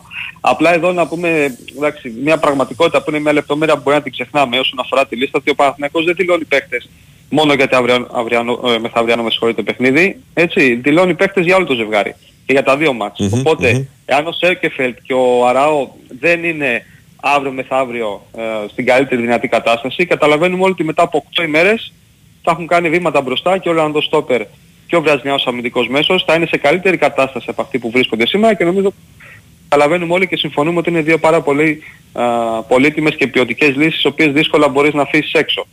Σωστά. Έτσι. Αλλά να το δούμε αυτό μέχρι αύριο το βράδυ ποιος θα είναι στη λίστα α, και αν θα συμπεριληφθούν και οι δύο. Αλλά όσον αφορά την ενδεκάδα τώρα ε, νομίζω σίγουρα διεκδικεί θέση ο, ο Παλάσιος Ναι. στα φτερά της επίθεσης γιατί ήταν πάρα πολύ καλό στο δεύτερο ημίχρονο α, με τη Μαρσέη δηλαδή να είναι στη μία πλευρά ο Μαντσίνη και στην άλλη ο Παλάσιος ο Μπερνάρτ μετά τα δύο παιχνίδια που έκανε κόντρα στους Γάλλους νομίζω και αυτός διεκδικεί μια θέση στο αρχικό σήμα αντί του, του Τζούρισιτς σίγουρα το Ιωαννίδης Σπόραρ νομίζω τάσο μου είναι ανοιχτό Ο όχι, Σπορά όχι. έχει παίξει στην Πράγκα. Σωστά Και νομίζω Σωστά. ότι, νομίζω ότι ίσως γι αυτό, και γι' αυτό το λόγο να έχει ένα προβάδισμα, αλλά έχεις δίκιο. Θα το Στην δούμε. Πράγκα και στη Sporting, ε. Και- ναι, και- και στη Sporting. ναι, ναι, Αγώνας. και στη Sporting. Ναι, ναι, και στις δύο. Και, και ο Χουάνκαρ έχει παίξει στην Πράγκα, μιας και πιάσαμε αυτή την κουβέντα. Ναι, Ναι, ναι, έχει Ναι. παίξει. Ένα. Και τώρα να σας σοκάρω, μην έχει παίξει, όχι. Ποιος; Ο Μπρινιόλι, μπορεί να κάνω και λάθος. Για τσεκάρετε το μία. Όχι. Μπρινιόλ θα κοιτάξω, δεν νομίζω. Όχι, ε. Δεν νομίζω. Όχι, όχι, όχι. Οκ. Και αυτοί νομίζω διεκδικούν θέση στο αρχικό σχήμα. Στην άμυνα θεωρώ απίθανο να αλλάξει κάτι. Δηλαδή ε, Μπρινιόλι, Βαγιανίδης, Γεντβάι, Μάγνουσον και Χουάνκαρ ε, νομίζω φαίνεται ε, ότι είναι σίγουροι. Ο Ρούμπεν στο 6, ο Βιλένα στο 8. Το 10 τα αφήνουμε ανοιχτό και λίγο εκεί να δούμε τις θέσεις πίσω από τον επιθετικό τι θα αποφασίσει να κάνει ο, ο coach. Εντάξει, τώρα κοίταξε η δεκάδα. Ε, δεκα, για 16 πρέπει να μιλάμε κανονικά στα παιχνίδια Μμμ. αυτά. Διότι πλέον το είδαμε ότι τα, ο Παναθηναϊκός πέρασε στη Μαρσέη με όπλο τον πάγκο του ε, φέτος. Δηλαδή οι παίχτες που ήρθαν από τον πάγκο κάνανε τρομερά πράγματα και στα δύο παιχνίδια. Και είναι νομίζω το, το φετινό στοιχείο. Αυτό που έρχεται και. Πώς να το πω τώρα. Βελτιώνει την περσινή εικόνα του Παναθηναϊκού του Γιωβάνοβιτς. Ότι δηλαδή πλέον έχει δυνατότητα να κάνει πράγματα, ε, να αλλάζει τελείως και να κρατάει ψηλά τη, την ένταση του παιχνιδιού με τις κινήσεις που κάνει από, το, από τον πάγκο ο προπονητής του Παναθηναϊκού. Οπότε λοιπόν για 16 πρέπει να μιλάμε κανονικά και από εδώ και στο εξής και στα μάτια του Champions League και του πρωταθλήματος για τον Παναθηναϊκό. Δηλαδή, ποιοι είναι αυτοί οι οποίοι θα παίξουν βασικοί και στη συνέχεια ποιοι είναι αυτοί που κάπου στο 60-65 θα μπουν για να τελειώσει τη δουλειά. Αν δεν είναι τελειωμένοι ήδη, έτσι.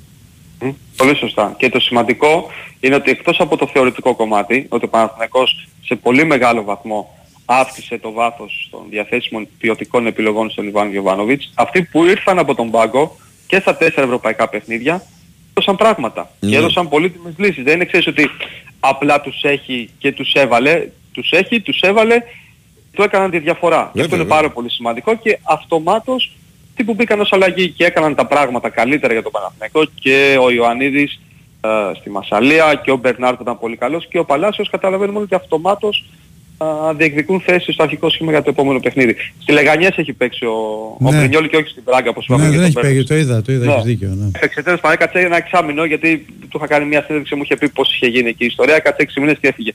Και Ναι. δεν έπαιζε. Ναι. Μάλιστα. Ωραία. Αυτά. Τι ώρα φεύγετε αύριο; 9.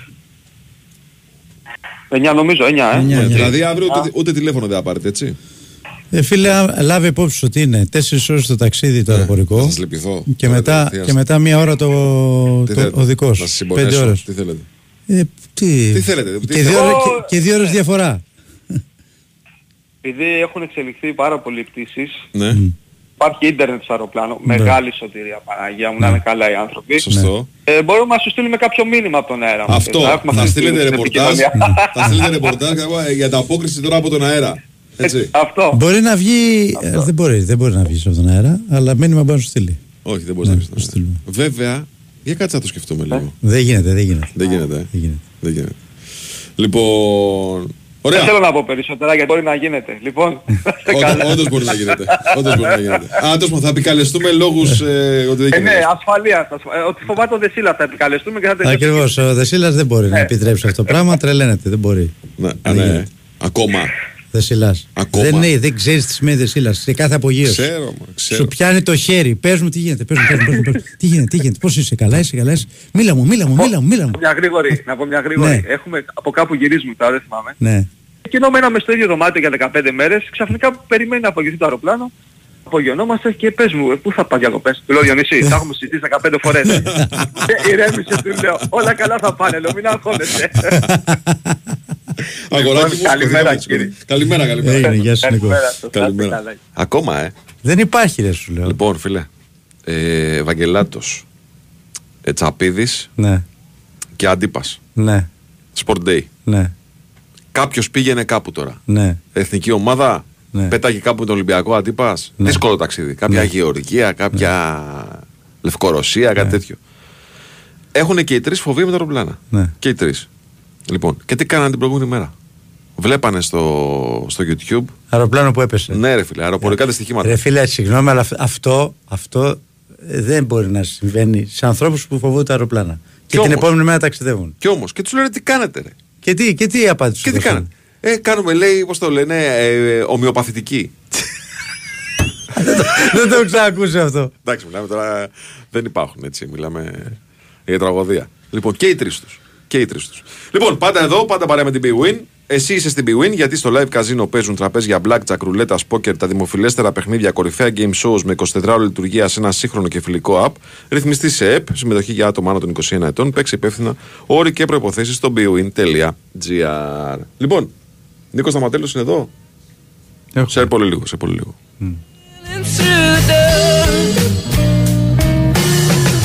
One day I'll get to you. Ορίστε, ρε. Ε, ο Κωνσταντίνος λέει: Κρίμα τα παιδιά, ρε, βάει τα λιπορία. Θέλετε πάω εγώ μόνο με τα ξόδα για το ξενοδοχείο. Λέει: Οδηπορικά δικά μου.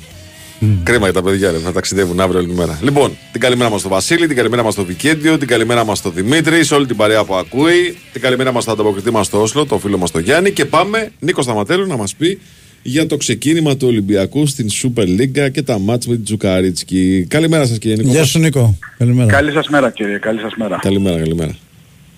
Τι γίνεται, Το πώ θα ξεκίνημα του Ολυμπιακού ήταν σαν το ξεκίνημα του Ευρωπαϊκό. Κρατάμε τους τρεις βαθμούς. Και Το πετάμε Gold Gel. σχεδόν όλα εκτός του Φορτούνη, λέω εγώ. Και, Και του τους Μπιέλ. Σκάρπα. Και του Μπιέλ. Ναι, και αυτούς τους τρεις. Φορτούνης, Μπιέλες, Κάρπα, αυτούς κρατάμε. Ε, το υπόλοιπο, το- ως ομαδική παρουσία νομίζω ότι στον Ολυμπιακό δεν ξέρω αν την περίμεναν σε αυτό το βαθμό, αλλά εντάξει, ε, ομάδα που χτίζεται ακόμα, ε, που είχε τρίτο επίσημο παιχνίδι στα πόδια της, ε, ε, δεν περιμένεις να, να είναι έτοιμη, ούτε καν, ξέρεις, αυτό που λέμε στον επιθυμητό βαθμό για πρώτη αγωνιστική πρωταθλήματος. Ε, αλλά έδειξε ο Ολυμπιακός ότι θέλει ποιότητα στην επίθεση, στα άκρα της ε, επίθεσης, στα εξτρέμ ε, και θέλει υπομονή και δουλειά ε, για να πετύχει αυτό που έχει στο μυαλό του Μαρτίνεφ. Όσο χρόνο έχει εν ώψη των ε, επόμενων αγώνων δεν γνωρίζω. Αυτό το ξέρει καλύτερα ο προπονητής γιατί την Πέμπτη υπάρχει Τζουκαρίτσκι, Κυριακή Ατρόμητος, μετά η Ρεβάνς ε, με τους ε, Σέρβους. Είναι συνεχόμενα τα παιχνίδια. Α, που σημαίνει ότι ο Ολυμπιακός πρέπει να πετύχει τους στόχους του. Που είναι νίκες και πρόκριση στους ομίλους του Europa. Ναι, ναι, ναι. Αυτά είναι τα δεδομένα. Τώρα, θα έρθει με απόδοση σαν και αυτή με τον Πανσεραϊκό και την Κένκ. Ε, θα έρθει με καλύτερη απόδοση. Ε, αυτό παίρνει σε δεύτερη μοίρα για να είμαστε ειλικρινείς. Όλοι θέλουμε ε, να βλέπουμε καλύτερο Ολυμπιακό. Ε, αλλά δεν είναι και το πιο εύκολο. Ξαναλέω. Αρχή σεζόν και η ομάδα χτίζεται ακόμη. Οι μεταγραφές δεν έχουν τελειώσει. Και λείπουν κομβικοί παίχτες ακόμη από το, από το πλάνο του Μαρτίνεφ. Και ο βασικός επιθετικός και ένα εξτρέμ ακόμη. Και είναι χαρακτηριστικό ότι και το δεύτερο εξτρέμ που ήρθε ο Μπρίνιτς χθες ήταν εκτός αποστολής. Περίμενε και δεν έχουν μπει και παίχτες που ουσιαστικά ο Σκάρπα μπήκε δεύτερο εμίχρονο και γιατί το μάτς ήταν τέτοιο που ζήταγε ό,τι περισσότερο ποιοτικό έχουμε να το βάλουμε στο γήπεδο. Ο Έσε δεν έχει μπει στο, στο γήπεδο. Ο Πορόσο δεν έχει μπει στο γήπεδο ακόμα. Ε, το αριστερό μπακ ο Ορτέγκα έρχεται κάποια στιγμή θα μπει και αυτό στο γήπεδο. Δηλαδή δεν είναι, είναι ακόμα ο Ολυμπιακός είναι υποκατασκευή. Γι' αυτό. Αυτό λέω. Έτσι, Ακριβώς, είναι, ακριβώς. Ναι. Είναι ξέρεις, σε κάποιο βαθμό αναμενόμενη αυτή η εικόνα. Μπορεί να, να ισχυριστούμε ότι ε, έχει αργήσει σε κάποιες κινήσεις ο Ολυμπιακός. Έχει αργήσει Ο πολύ ο Κολόπης Ολυμπιακός. θέλετε. Γενικό με αυτό το συζητάγαμε από τον Ιούνιο. Γιατί είχε, να Ναι. κάνει, είχε να κάνει ολική ανακαίνιση. Έχει αργήσει πολύ Είχε να και. κάνει- ναι. Αλλά έτσι κι αλλιώς και Ιούνιο να έχει τελειώσει μεταγραφές, πάλι χρόνο θα ήθελε. Τώρα θα θέλει Εννοείται ότι θα περισσότερο. ήθελε χρόνο. Ακριβώς. Πόσο μάλλον τώρα Ε, βέβαια. που συνεχίζει τις ε, μεταγραφικές κινήσεις που βασικοί παίχτες δεν έχουν πάρει ακόμα ε, χρόνο συμμετοχής και ψάχνονται. Ναι. Απόλυτα λογικό. Α, αλλά υπάρχουν παίχτες με ποιότητα. Υπάρχουν παίχτες με ποιότητα που σε τέτοια παιχνίδια σαν το χθεσινό με τον Πανσεραϊκό έχουν τον τρόπο να σε βγάλουν από τη δύσκολη θέση. Όπως ο Φορτούνης, όπως ο Μπιέλ που βάλει και πολύ ωραίο γκολ και ο Σκάρπα. Ο Σκάρπα για πρώτη συμμετοχή ε, με τα ερυθρόλευκα νομίζω ότι ε, το πρόσημο είναι θετικό και είναι αν είναι δόκιμο αρκετά θετικό το πρόσημο. Ναι. Α, δίπλα στο όνομα του Βραζιλιάνου. Ε, αυτό που δεν ξέρω αν θα το, δου, θα το βλέπουμε συχνά ή το βλέπουμε τώρα που ακόμα ένα σχημάτιστο Ολυμπιακό που ο Μαρτίνεθ με τον τρόπο του λέει παιδιά να πάρουμε το μάτσο όπως να είναι αν θα βλέπουμε αυτό το σχηματισμό του δευτέρου ημιχρόνου να χρησιμοποιείται πιο συχνά τον Ολυμπιακό. Δηλαδή ένα 4-4-2 φουλ επιθετικό. Έτσι. Δεν, δεν μου προκύπτει γιατί δεν είναι και προπονητής που προτιμά το 4-4-2. Το έκανε χθες γιατί ήταν και με 10 παίχτες η, η ομάδα του Πανσεραϊκού από πολύ νωρίς θέλησε να βάλει και ακόμη έναν επιθετικό να δυσκολέψει τη ζωή των, ε, των αμυντικών του Πανσεραϊκού. Και γενικότερα στο 4-2-3-1 είναι το αγαπημένο σύστημα του προπονητή του Ολυμπιακού για να δούμε ξέρεις και πώς θα το διατηρήσει γιατί είναι ένας προπονητής που στο μικρό δείγμα γραφής που έχουμε ε, αλλάζει πρόσωπα και σχήματα μέσα στο, στη διάρκεια του αγώνα. Αλλάζει και σχήματα.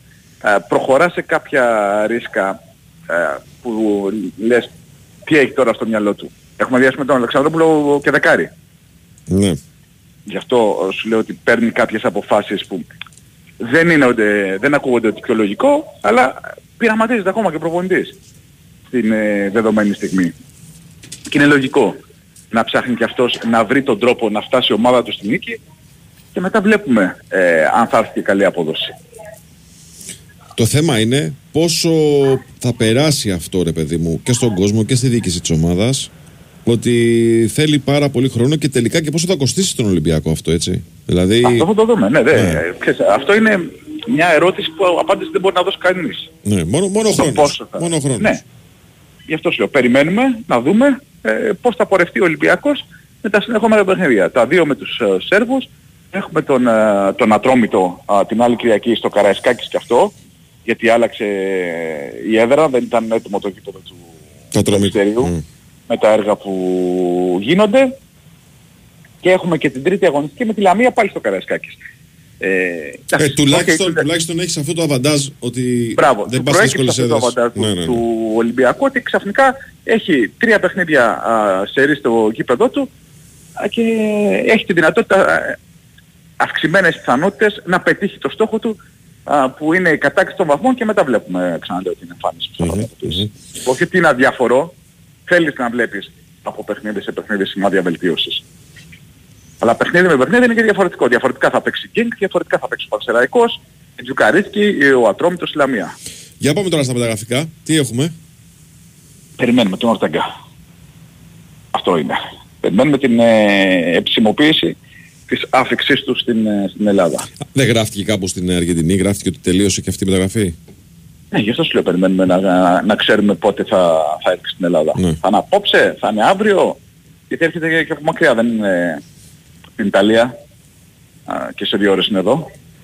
Να μάθουμε το, πότε ακριβώς θα μπει στο, στο αεροπλάνο α, για να έρθει η Ελλάδα, να περάσει τα εργομετρικά, να υπογράψει και να τεθεί στη διάθεση του προπονητή του γιατί θέλει, θέλει αριστερό μπακ. Δηλαδή ε, δεν ξέρω αν ήθελε ο Μαρτίνες να δώσει χρόνο συμμετοχής στον uh, Κινή να τον ξεκουράσει περισσότερο ενώ Τσουκαρίτσκι. Αλλά ο Ραμόν έδειχνε ότι δεν, ε, δεν ήταν α, ο, ο παίχτης που θα μπορούσε να βοηθήσει ε, χθες στο παιχνίδι που ζήτησε να κάνει ο Ολυμπιακός με πολλή παιχνίδι από τα άκρα. Γι' αυτό και μπήκε και ο Ισπανός στο ξεκίνημα του δεύτερου χρόνου. Οπότε ένα αριστερό μπακ α, το θέλει ο Ολυμπιακός. Νίκο, τώρα Και με το θέλει βάση, χθες. με βάση τα όσα δοκίμασε χθες ε, και με δεδομένο ότι ο Ροντινέη δεν παίζει στο μάτς με την ε, Τσουκαρίτσκι. Τι θα κάνει στα άκρα, θα βάλει Ραμόν και Κίνη, δεξιά τον Κίνη δηλαδή και αριστερά τον Ραμόν, θα βάλει τον Κίνη αριστερά και θα κάνει κάτι άλλο δεξιά; Τι, τι, τι βλέπεις; Κοίταξε δεξιά, ε, με δεδομένο ότι τον Ανδρούτσο στο προηγούμενο παιχνίδι για παράδειγμα τον είχε εκτός αποστολής και λέω τον Ανδρούτσο γιατί ε, εκεί τον έχουμε δει να αγωνίζεται. Χτυπημένος δεν είχε ένα πρόβλημα τραυματισμού ο Ανδρούτσος. Ναι, αλλά δεν έχει πάρει και καθόλου χρόνο συμμετοχής. Ναι. Δηλαδή είχε μια ενόχληση ε, που δεν λες ότι ήταν και απαγορευτική η συμμετοχή του ε, Οκ. στο, στο παιχνίδι με την Genk. Ε, θα, θα ταίριαζε ίσως περισσότερο, θα ταίριαζε. Θα είχα στο μυαλό μου τον Ρέτσο, που ξέρει και τη θέση, που έχει παίξει και δεξιμπάκ, αλλά τον βγάζει στο Ρέτσο από το κέντρο της άμυνας έτσι όπως παίζει. Ε, με αυτό λέω, γι' αυτό σου λέω τι θα κάνει. Δεν τον βγάζει. Γιατί ας πούμε μια Οπότε, λύση θα ήταν αυτή ναι. να βάλει δεξιά, δεξιμπάκ το Ρέτσο και αριστερά τον Κίνη.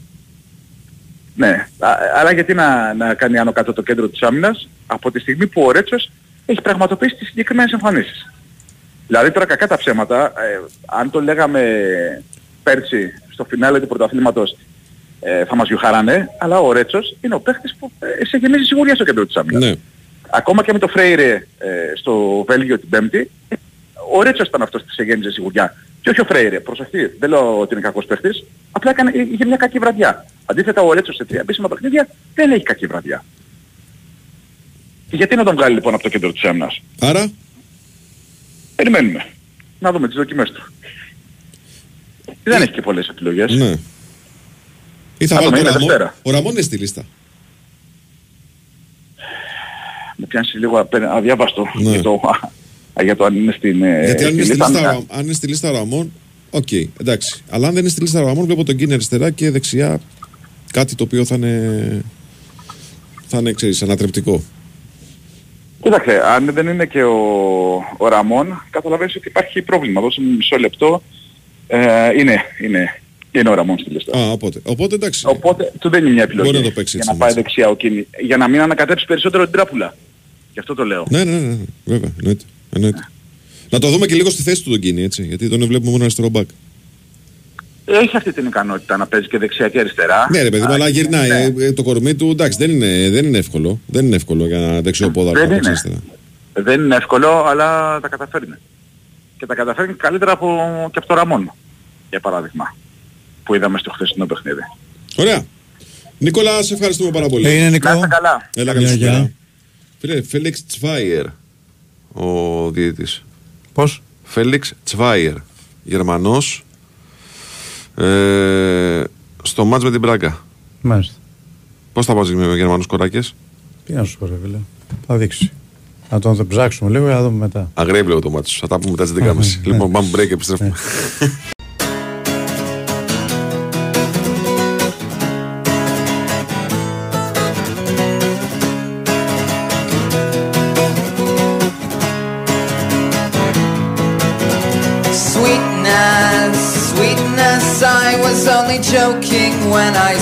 I'd like to smash every tooth in your head. Ah, sweetness, sweetness. I was only joking when I said by rights you should be bludgeoned in your bed. And now I know how Joan of Arc felt. Εδώ είμαστε, επιστρέψαμε λίγο μετά τις 11.30 BWIN Sport FM 94,6. Το πρεσάρισμα συνεχίζεται μετά στον Νικολογιάννη. Και βάει Τσούσκα. Με χάρη Χριστόγλου τεχνική και μουσική επιμέλεια. Με σωτήρι Ταμπάκο Κωνσταντίνα Πανούτσου στην οργάνωση παραγωγής της εκπομπής. Με Τσβάιερ Κοράκα στο μάτσο με την Μπράγκα. Παίξει ελληνικέ ομάδε. Έχει παίξει τελικό κυπέλο Πάο ΚΑΕΚ Ναι. 1-0. Το 19-20 το Άρης Πάο και τα playoff και έχει παίξει τον Ολυμπιακό στο Europa League με την Arsenal. Στο Α. Καρασκάκι. Αχα.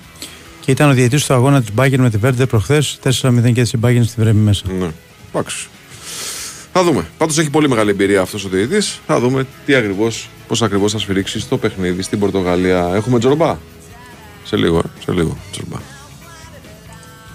Big mouth strikes again, and I got no right to take my place in the human race.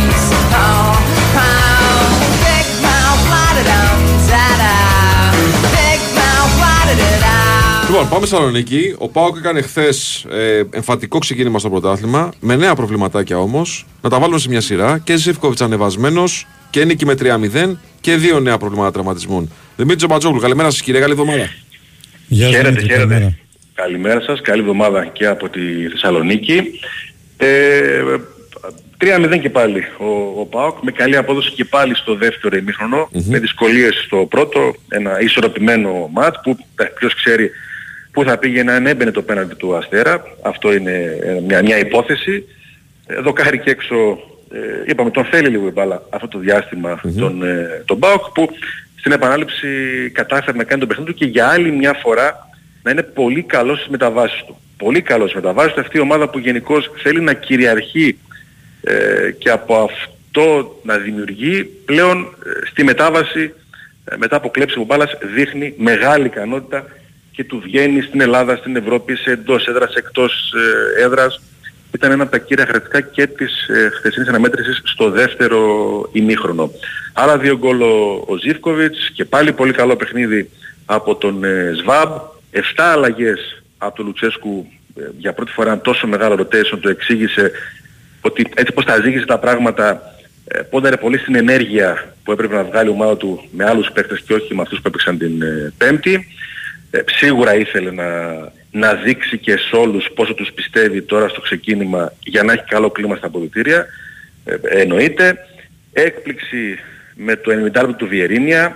Έκπληξη με τη συμμετοχή του, του Μουργκ. Ε, αλλά αυτή είναι. Αυτούς έχει, αυτούς εμπιστεύεται. Πρέπει να πάει στο πιο βαθιά μπορεί στο rotation. Δεν Ναι, είναι, δεν τους το γίνεται. δείχνει. Ναι, ο Μούργκ είναι αυτή τη στιγμή ο πέμπτος μεσοευτικός, αυτός θα παίξει. Τι να κάνουμε. Δεν έχει άλλον. Αν αποκτήσει ο Πάοκ, θα γίνει ο Μούργκ ο έκτος, ο έβδομος ξέρω εγώ, που δεν θα έχει ρόλο. Όσο δεν αποκτά, θα παίζει με- και με τον ε, Μούργκ που έκανε καλή προσπάθεια στο χθεσινό παιχνίδι. Η κορυφαία ήταν η πιο έμπειρη, η αρχηγή του, και ο Σβάπ και ο Βιερίνια και ο, ο Ζίρκοβιτς, έβγαλαν πολλή ποιότητα μέσα στο παιχνίδι, αλλά ναι, όπως είπες, οι πιο δύσκολες στιγμές ε, ε, ίσως να μην ήταν στο πέναλτι του Αστέρα, ήταν οι, οι τραυματισμοί. Έπεσε μια φορά κάτω ο Ζίβκοβιτς, πανικό στο γήπεδο. Ευτυχώς σηκώθηκε. Μετά έπεσε πάρα πολύ άσχημα ο Σαμάτα, πάρα πολύ άσχημα, γύρισε το πόδι ε, έτοιμος να βγει, ξαναπάτησε, μπήκε, τελικά αντικαταστάθηκε. Έχει πρόβλημα και στον αστράγαλο και στο γόνατο. Σήμερα θα κάνει εξέταση μια μικρή αισιοδοξία ότι θα είναι καλά, αλλά σίγουρα θα πρέπει να κάνει εξετάσεις ο, ο φόρ του ΠΑΟΚ, ο, ο βασικός.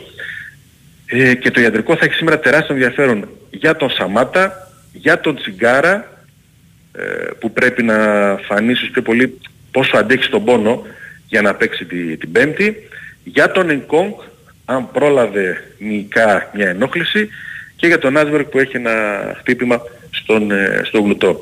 Ίσως ακόμα και πιο σημαντικά από τα μεταγραφικά του ΠΑΟΚ που παρουσιάζουν μια κινητικότητα είναι τα ιατρικά Ε, βέβαια. γιατί είναι δύσκολο ο ΠΑΟΚ μέχρι Τετάρτη να πάρει παίχτη, όχι κατόρθωτο, αλλά δύσκολο, αλλά μέχρι Τετάρτη θα πρέπει να ξεκαθαρίσει ποιοι παίζουν και ποιοι δεν παίζουν με τη Χάρτς στη νέα δοκιμασία Και που έχει πρέπει, στην Ευρώπη. και ο ΠΑΟΚ. πρέπει να έχουμε φίλε τον Οσδόεφ και τον Σβάμπ ξάπλα, ε. Μέχρι Ναι, τότε. ναι, ναι. Τον Ξάπλα. Σβάμπ ειδικά. Τον Σβάμπ ειδικά. ε, που είναι ο, ο πιο πολύτιμος αυτή την περίοδο στις συγκεκριμένες θέσεις όπου ο ΠΑΟΚ δεν έχει και, και λύσεις όσο και αν ο Λουτσέσκου χθες είπε ότι αισιοδοξεί και τον Τζιγκάρα ότι θα τον έχει ε, μαζί του. Θα το δούμε γιατί επαναλαμβάνω αυτή τη στιγμή το, το ιατρικό είναι το πιο σημαντικό από όλα. Τώρα μεταγραφικά, γιατί και για το κόσμο εννοείται και για την ενίσχυση που έχει αργήσει. Ο Λουτσέσκου πέμπτη βράδυ μας είπε ότι δουλεύουμε δύο υποθέσεις. Ναι. Υποθέσαμε δύο θέσεις, χαφ και μεσευτικό. Είναι Δευτέρα πρωί. Χθες, ναι, χθες ε, τα είπε όλα. Είπε, μίλησα χθες με τον ιδιοκτήτη. Πολυ συγκεκριμένα. Και μου είπε, γνωρίζει τις ανάγκες και προχωράμε ε, για δύο ή τρεις ή τέσσερις ποδοσφαιριστές.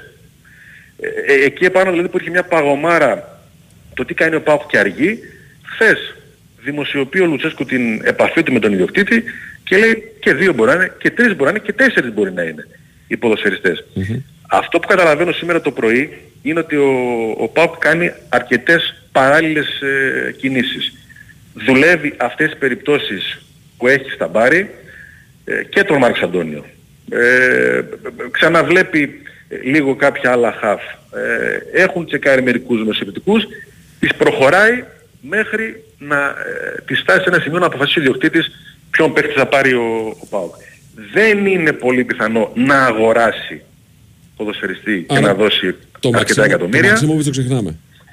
Έχουν μειωθεί αρκετά οι πιθανότητες. Δεν έχουν εκμηδενιστεί, έχουν μειωθεί αρκετά Ναι. ή μάλλον, άλλη παράμετρος εδώ, όταν και αν ο ΠΑΟΚ περάσει στην Ευρώπη 31 Αυγούστου, εκεί πλέον ε, κάποια δεδομένα μπορεί να γίνουν καλύτερα ακόμα και για αγορά. Παίζει ρόλο. Παίζει ρόλο, είναι πλέον αυταπόδεικτο ότι παίζει ρόλο αν ο ΠΑΟΚ μπει σε όμιλο ή δεν μπει. Είναι οικονομικό, ε, είναι οικονομικό. Δηλαδή πο- πώς το κάνουμε. Είναι οικονομικό, είναι η προοπτική, είναι η άνεση. Ε, αλλά επειδή υπάρχουν ερωτήματα για το πώς κινείται το ΠΑΟΚ αυτό το καλοκαίρι στις μεταγραφές, δίνονται και απαντήσεις από την πράξη, από τα γεγονότα και τώρα φαίνεται ότι σίγουρα η πιθανή παρουσία σε ομίλους θα παίξει ρόλο για το πόσο θα ανοιχτεί ο Σαββίδης ε, στις μεταγραφές, ίσως και με αγορά ποδοσφαιριστή. Ε, έτσι σύνθετη είναι η κατασταση με πολλά μέτωπα ανοιχτά και του ΜΕΙΤΕ ακόμα, του 29χρονου που ανοίξει στην Πενφύκα, έπαιξε στην Κρεμονέζε, ο Πάοκ κινήθηκε τον Ιούνιο, διαπίστωσε ε, ότι υπάρχει ένα μεγάλο ποσό συμβολέου που δεν μπορεί να καλυφθεί γύρω στο 1,8, να όμως που ξαναχτύψει την πόρτα του και ο ΜΕΙΤΕ είναι διαθέσιμος. Ε, έχει αρκετά, ε, παίζει ρόλο πάντα η άποψη του προπονητή. Ευτυχώς για τον Πάοκ νομίζω ότι θα αποφευθούν φαινόμενα παρελθόντος που είχαν οδηγήσει και το Λουτσέσκι στην έξοδο, αλήθεια είναι, να μην εισακουστεί η δική του άποψη και εκτίμηση, θα παίξει ρόλο ώστε ο Πάοκ να πάρει τουλάχιστον ένα αμυντικό χαφ και έναν μεσοεπιτικό και να δούμε αν προκριθεί ε, τι άλλες κινήσεις θα κάνει για να γίνει ανταγωνιστικός ε, και απέναντι στις άλλες ελληνικές ομάδες που εντάξει όλοι το βλέπουν πως στο ρόστερ τους είναι πιο, πιο δυνατές, έχουν πιο μεγάλο βάθος και ποιότητα από τον ΠΑΟΚ αυτή τη δεδομένη στιγμή. Ωραία. Δημήτρη, σε ευχαριστούμε πάρα πολύ. Να είστε καλά, καλημέρα. Καλή Δημήτρη. Καλή σου μέρα. Λοιπόν, Φρανσουά Λετεσιέ είναι ο διαιτητής στο μάτς της Antwerp με την ΑΕΚ. Ναι. Είναι ο Γάλλος που ήταν στο Super Cup. Εδώ στο City Α, Center. ναι. Ο Γάλλος Μάλιστα. αυτός. Ε, Φρανσουά Λετεξιέ. Είπαμε ο Φέλιξ Τσβάιερ στο παιχνίδι του Παναθηναϊκού με την Μπράγκα στην ε, Πορτογαλία. Και περιμένουμε να δούμε ε, ποιους θα πάρει ο Πάοκ, αν θα πάρει ο Πάοκ, πότε θα τους πάρει ο Πάοκ και τι γίνεται με τους ε, τραυματισμένους στην Θεσσαλονίκη προκειμένου να δούμε πώς θα παίξει ο Πάοκ με τη Χάρτς. Την Πέμπτη το ματς αυτό, έτσι. Λοιπόν, την Πέμπτη ε, οι ώρες ακόμα δεν είναι στην κεντρική διαχείριση ε, του Conference και του UEFA και του Europa League, συγγνώμη. Και είναι διαφορετικές οι ώρες. Επηρεάζονται πολύ από, τις, από τα θέλω των ε, γηπεδούχων. Ο Ολυμπιακός θα παίξει. Όχι, δεν μπορεί να είναι στις 8, λάθος είναι αυτό. Στις 9 πρέπει να παίζει ο Ολυμπιακός και ο Πάοκ παίζει στις 10 παρατέταρτο ή ανάποδα. Έτσι. Ε, έχουν πάντως προκύψει και οι ώρες στα συγκεκριμένα παιχνίδια. Λοιπόν, την Πέμπτη έχουμε πάλι διπλή αναμέτρηση με Ολυμπιακό και ΠΑΟΚ.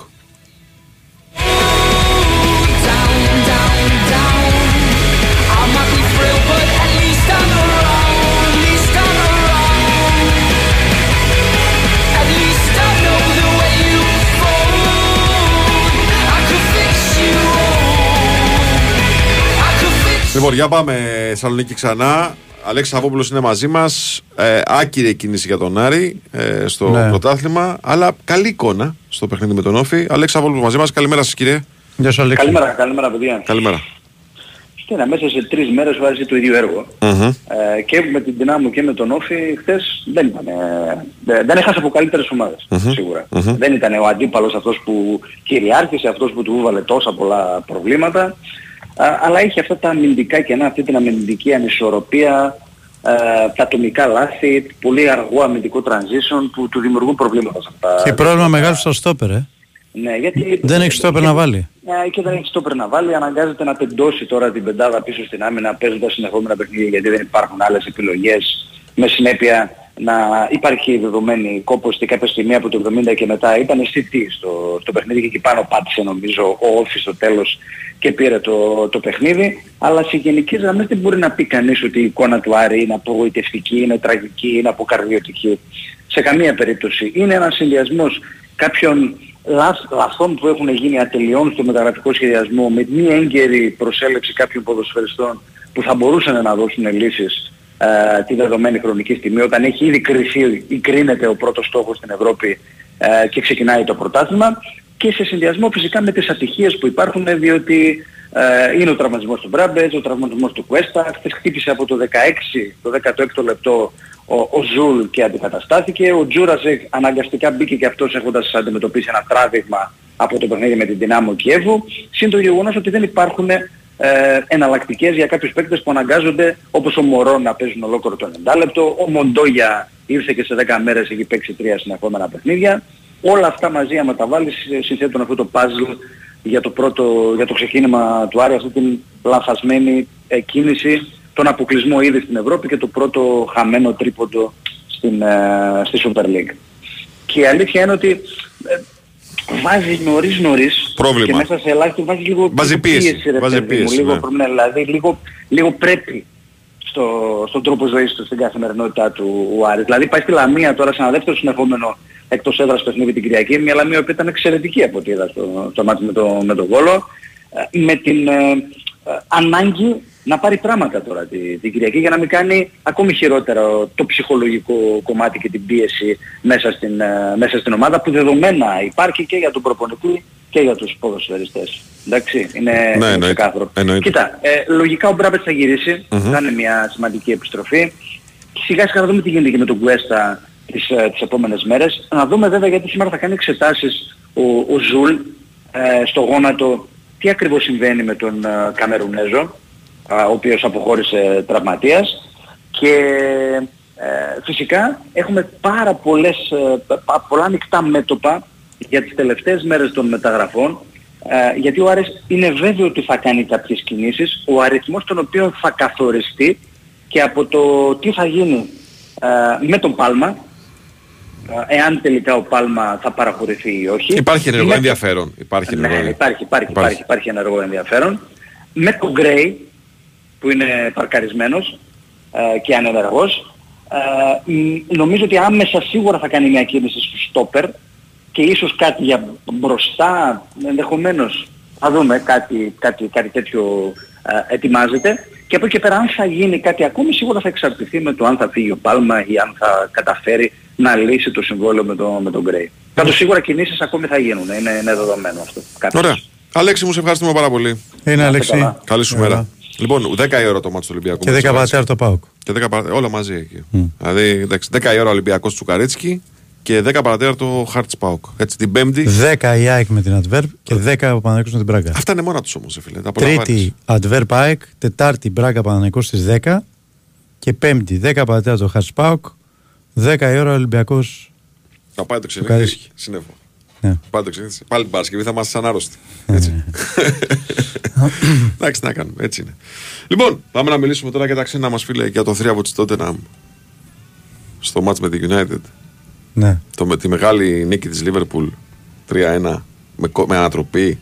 Ανατροπή, φίλε. Ανατροπή. Α, χάναμε ένα μηδέν. Ε, άλλα έλεγες στον πρόλογο. Στο πρώτο λεπτό. Ναι, ήταν, ήταν, πήραμε μια αρκούδα απέναντι. Α, Από ότι εντάξει. δεν το έχω δει. Ναι, ναι. Έτσι, δεσμεύομαι να το δω και να σου πω. Μάλιστα. Αλλά διάβασα αξιόπιστους συναδέλφους ότι ήταν αρκούδα. το Μάλιστα. πέναλτι. Ωραία. Εντάξει. Και έχετε εδώ να επιβεβαιωθεί ο Χρήστος Τρακόπουλος που λέει ότι οι Άγγλοι διαιτητές είναι οι χειρότεροι διαιτητές. Ναι. Βέβαια, ο Άτουελ να είναι καλό άνθρωπος, έτσι, να είναι καλά και να το στέλνει πάντα η UEFA VAR στις Έτσι, ελληνικές ομάδες. έτσι, σωστό. Να τα λέμε αυτά. Σωστό.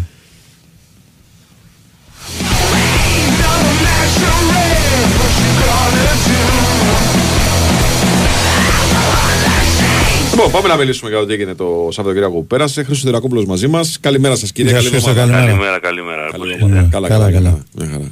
Ο Άτουελ που τον οποίο αναφέρεσαι βέβαια έδωσε τα δύο προφανή έτσι, οι δύο χέρια που υπήρχαν αλλά θα μπορούσε έτσι τόσο κακοί που είναι οι Άγγλοι διαιτητές και οι βαρίστες κυρίως να μην τα δει και να μην τα δώσει. Το λέω γιατί ξέρεις, η συζήτηση γίνεται, μα ήταν, το ξέρω ότι ήταν. Και της τότε να το χέρι προχθές ήταν, δεν το είδε όμως κανείς. Το, δεν το είδε ο VAR δηλαδή. Δεν το είδε ο διαιτητής, οκ. Μιλάμε για το Tottenham Manchester United, το χέρι της τότε όπως αντίστοιχα ε, ε, ένα κάρο τέτοια που συμβαίνουν κάθε αγωνιστική την περασμένη εβδομάδα ήταν υπέρ της United που δεν έδωσε το πέναλτι με τη Wolves ας πούμε. Και πολύ λογικά λέει ο Φερνάντες προχθές. Προχθές μας ζητή, ζητήσατε συγγνώμη από τη Wolves σωστά περιμένω εδώ να ζητήσετε και από μένα. Θέλω να σου πω ότι πολύ εύκολα οι Άγγλοι διαιτητές έχουν αυτό το ιδιότυπο τρόπο που σφυρίζουν συνεπώς με τον ιδιότυπο τρόπο κοιτάζουν τα βάρ και οι βαρίστες τους για μένα ας πούμε πέφτει πολύ εύκολα όπως λέει προχθές στο μάτι της Λίβερπουλ. Μου λένε υπάρχει επαφή. Ρε παιδιά, άμα κάθε επαφή ήταν πέναλτι. Ε, εντάξει. ναι. Θα έλεγαν τα μάτια 12-11. Πέφτει Ε, όμως εντάξει. πάρα πολύ εύκολα. Πολύ εύκολα. Το δίνουνε. Την περασμένη εβδομάδα ας πούμε δεν κοιτάνε δεύτερη φορά το χέρι που υπήρχε στο μάτς με την Chelsea. Ή η αποβολή του Μακάλιστερ δεν είναι. Σηκώνει το πόδι για να πάει να διεκδικήσει μια μπάλα, φεύγει το πόδι αφού ο παίκτης προλαβαίνει την μπάλα και τον πετυχαίνει. Είναι κίτρινη. Δε- Δηλαδή το είδανε 25 άνθρωποι στην Αγγλία και το είπανε. Ας πούμε, όχι, ο, ο Βαρίστας θεώρησε να φωνάξει το διαιτητή και να... Δηλαδή, θέλω να σου πω ότι ο διαιτητής μπορεί να το δει εκείνη τη στιγμή με τη γρήγορη φάση, να το είδε πιο σκληρό, έτσι. Εσύ γι' αυτό είσαι στο βάρ για να τον προφυλάξεις. Και αντίστοιχα υπάρχει στην Bournemouth μια τέτοια φάση που δεν τη συζητήσουμε πολύ γιατί είναι ένα μάτι στην Bournemouth που δεν το βλέπουν πολύ αλλά ε, στην, την περασμένη εβδομάδα εννοώ, όχι στο mm με τη Liverpool, ε, υπάρχει μια τέτοια φάση την περασμένη εβδομάδα στο μάτι της Bradford με τη Tottenham. Δηλαδή, ε, ε, είναι το καλύτερο πρωτάθλημα στον πλανήτη. Ας φωνάξουν κάποια στιγμή λοιπόν τους Ιταλούς και τους Ισπανούς που είναι οι Ισπανοί και οι Ιταλοί που είναι οι δύο καλύτεροι διαιτητές και τους Γερμανούς να λύσουν το πρόβλημά τους δηλαδή με όλους αυτούς εκεί πέρα τους περίεργους. Χθες βέβαια, για να μην λέμε όλα τα, τα στραβά τους, ο Μπρούξ αυτός που ήταν στο μάτς που έκανα το West Ham Chelsea ήταν εξαιρετικός. Εξαιρετικός. Έδωσε Και το αυτή η πέναλτι. Chelsea, ένα το δισεκατομμύριο τσέκαρα. μεταγραφές, να Ναι, χάνεις 3-1 με ε, 10 παίκτες. Ωραίο πράγμα. η Chelsea έπαιξε καλά, πρώτο ημίχρονο, μπορούσε να φέρει το μάτς Τούμπα, πήρε το πέναλτι. Ένα φοβερό Στέρλινγκ μετά από πάρα πολύ καιρό, ήταν τόσο καλός για τόσο μεγάλο διάστημα του παιχνιδιού. Το χτύπησε ο Φερνάντες, το πιασε ο τερματοφύλακας και μετά σιγά σιγά έσβησε η Chelsea από το μάτς. Ανέβαινε η West Ham, πέτυχε και ένα γκολ βέβαια κόντρα στη ροή του μάτς, γιατί ακόμα καλύτερη ήταν η Chelsea όταν πέτυχε το 2-1 ο Αντώνιο, αλλά φοβερό γκολ. Δηλαδή για έναν παίχτη που τον έχεις απομονωμένο μπροστά και του πετάς την μπάλα ε, χωρίς τύχη, να πάρει την μπάλα να σταθεί όρθιος και να σουτάρει έτσι εν στάση από 25 μέτρα είναι υπέροχο γκολ. Και μετά όταν όμως. έμεινε με 10 η West Ham, ανέβηκε. Και κλείνει ο Μαυροπάνος εκεί και πηγαίνει εκεί. Μισό λεπτό, Χριστό. Ε, Ναι. Ολοκληρώθηκε η προπόνηση του Παναναϊκού. Έχει πάθει θλάση ο Κλέιν Χέσλερ, ο οποίος θα μείνει για δύο εβδομάδες Ναι. έξω. Άρα θα μείνει και εκτός λίστας. Στη θέση του θα πάρει ο Αράο. Και όλοι οι παίκτες, οι διαθέσιμοι εκτός του Κλέιν Χέσλερ και του Γκάνια, πάνε στην ε, Μπράγκα αύριο. Οπότε αύριο θα γίνουν οι αλλαγές οι δύο πιθανότητα που έχει στο μυαλό του Μία προπονητής. θα γίνει άλλη. Α, Λογικά Σέκεφελτ. η μία θα είναι ο Αράο στη θέση τους, ε, του, Ναι. του Κλέιν Χέσλερ και θα δούμε τι θα γίνει με το Σέκεφελ. Ναι, Χρήστο, συνεχίζεις. Ε, Διάσεις είπες; Όχι, θλάση, θλάση. Α, θλάση, νο- άκουσα διάσεις. Θλάση πρώτου βαθμού στον Οθό Εντάξει, Μυριαίο. Θλάση πρώτου βαθμού βέβαια. Εντάξει. Δύο εβδομάδες. Είναι δύο εβδομάδες. Ναι, Α, ναι. άμα δεν προσεχθεί μπορεί να είναι και παραπάνω. Ναι, ναι, ναι. ναι. Μάλιστα. Ε, γενικά πάντως για την Αγγλία για να μείνουμε μετά τις δύο πρώτες αγωνιστικές μόνο η City το περιμέναμε, δύο στα δύο και η Brighton που ομολογώ ότι με τόσους παίκτες που έδωσε το Brighton τι καλοκαίρι κάνει, ρε παιδιά; ε, εγώ δεν το περίμενα. Αλλά τελικά κάνει μια φοβερή δουλειά, έχει έναν εξαιρετικό προπονητή, έχει πάνω απ' όλα έναν απίθανο πρόεδρο ε, και βρίσκει παίχτες εκεί που δεν μπορεί να τους ανακαλύψει κανένας. Ο Μιτόμα πάλι, μια από τις φοβερές ανακαλύψεις της περσινής χρονιάς, ε, που περνάνε όλοι αυτοί κάτω από τις μύτες όλων αυτών που έχουν 60, 50, 80, 100 εκατομμύρια για να ξοδέψουν. Ας πούμε αυτοί οι παίκτες κοστίζουν 10, 15 Ε, πέτυχε ε, ίσως τον γκολ μαζί του Αντώνιο, τον γκολ της αγωνιστικής, περνώντας όποιον βρήκε μπροστά της το μαζί του Wolves και πλασάροντας.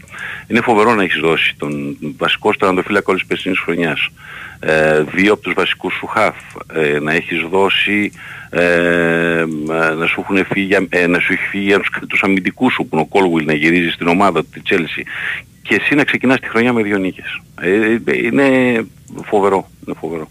Σήμερα αν κερδίσει η Arsenal την Crystal Palace θα είναι, Θα είναι η τρίτη ομάδα της παρέας. ναι. που θα έχει το... Ναι. Το οποίο γενικά αυτό δείχνει το πόσο σε όλους τους υπόλοιπους πλην τη City πόσο πολύ ανταγωνιστικό είναι το όλο σύστημα. Χριστό, με την Everton τι γίνεται; Ε, Everton α, δεν ξέρω τι να σου πω.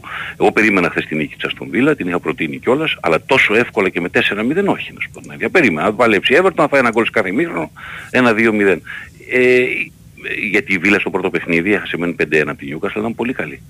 Ε, αλλά η Everton φαίνεται ότι έχει τεράστια προβλήματα. Την πρώτη αγωνιστική βέβαια έχασε ένα ματς μέσα από τη Ήταν Fulham, καλή με τη 0-1. Fulham. Ήταν καλή. Είχε πολλές φάσεις ακριβώς Ναι. φάει. Όμως, πρόσεξε να δεις τώρα, ε, και το ψυχολογικό του να συντρίβεσαι όταν κάνεις μια ήττα, γιατί το να χάσεις χθες ας πούμε ένα ματς 2-1, λες οκ, είναι 38 αγωνιστικές, εκτός έδρας είμαι, με την Aston Villa είμαι, το 4-0 είναι βαρύ. Μμμ. Όταν δεν έχεις κερδίσει λοιπόν και κάποιο μάτς που πρέπει να κερδίσεις και πρόσεξε, όταν εσύ δεν κερδίζεις τη Fulham την περσμένη αγωνιστική μέσα και πάει προχθές και τη Fulham και τη διαλύει έξω η Bradford, Ναι. ε, εσύ λιγάκι αρχίζεις και σκέφτεσαι όπου με μένα τι γίνεται τώρα.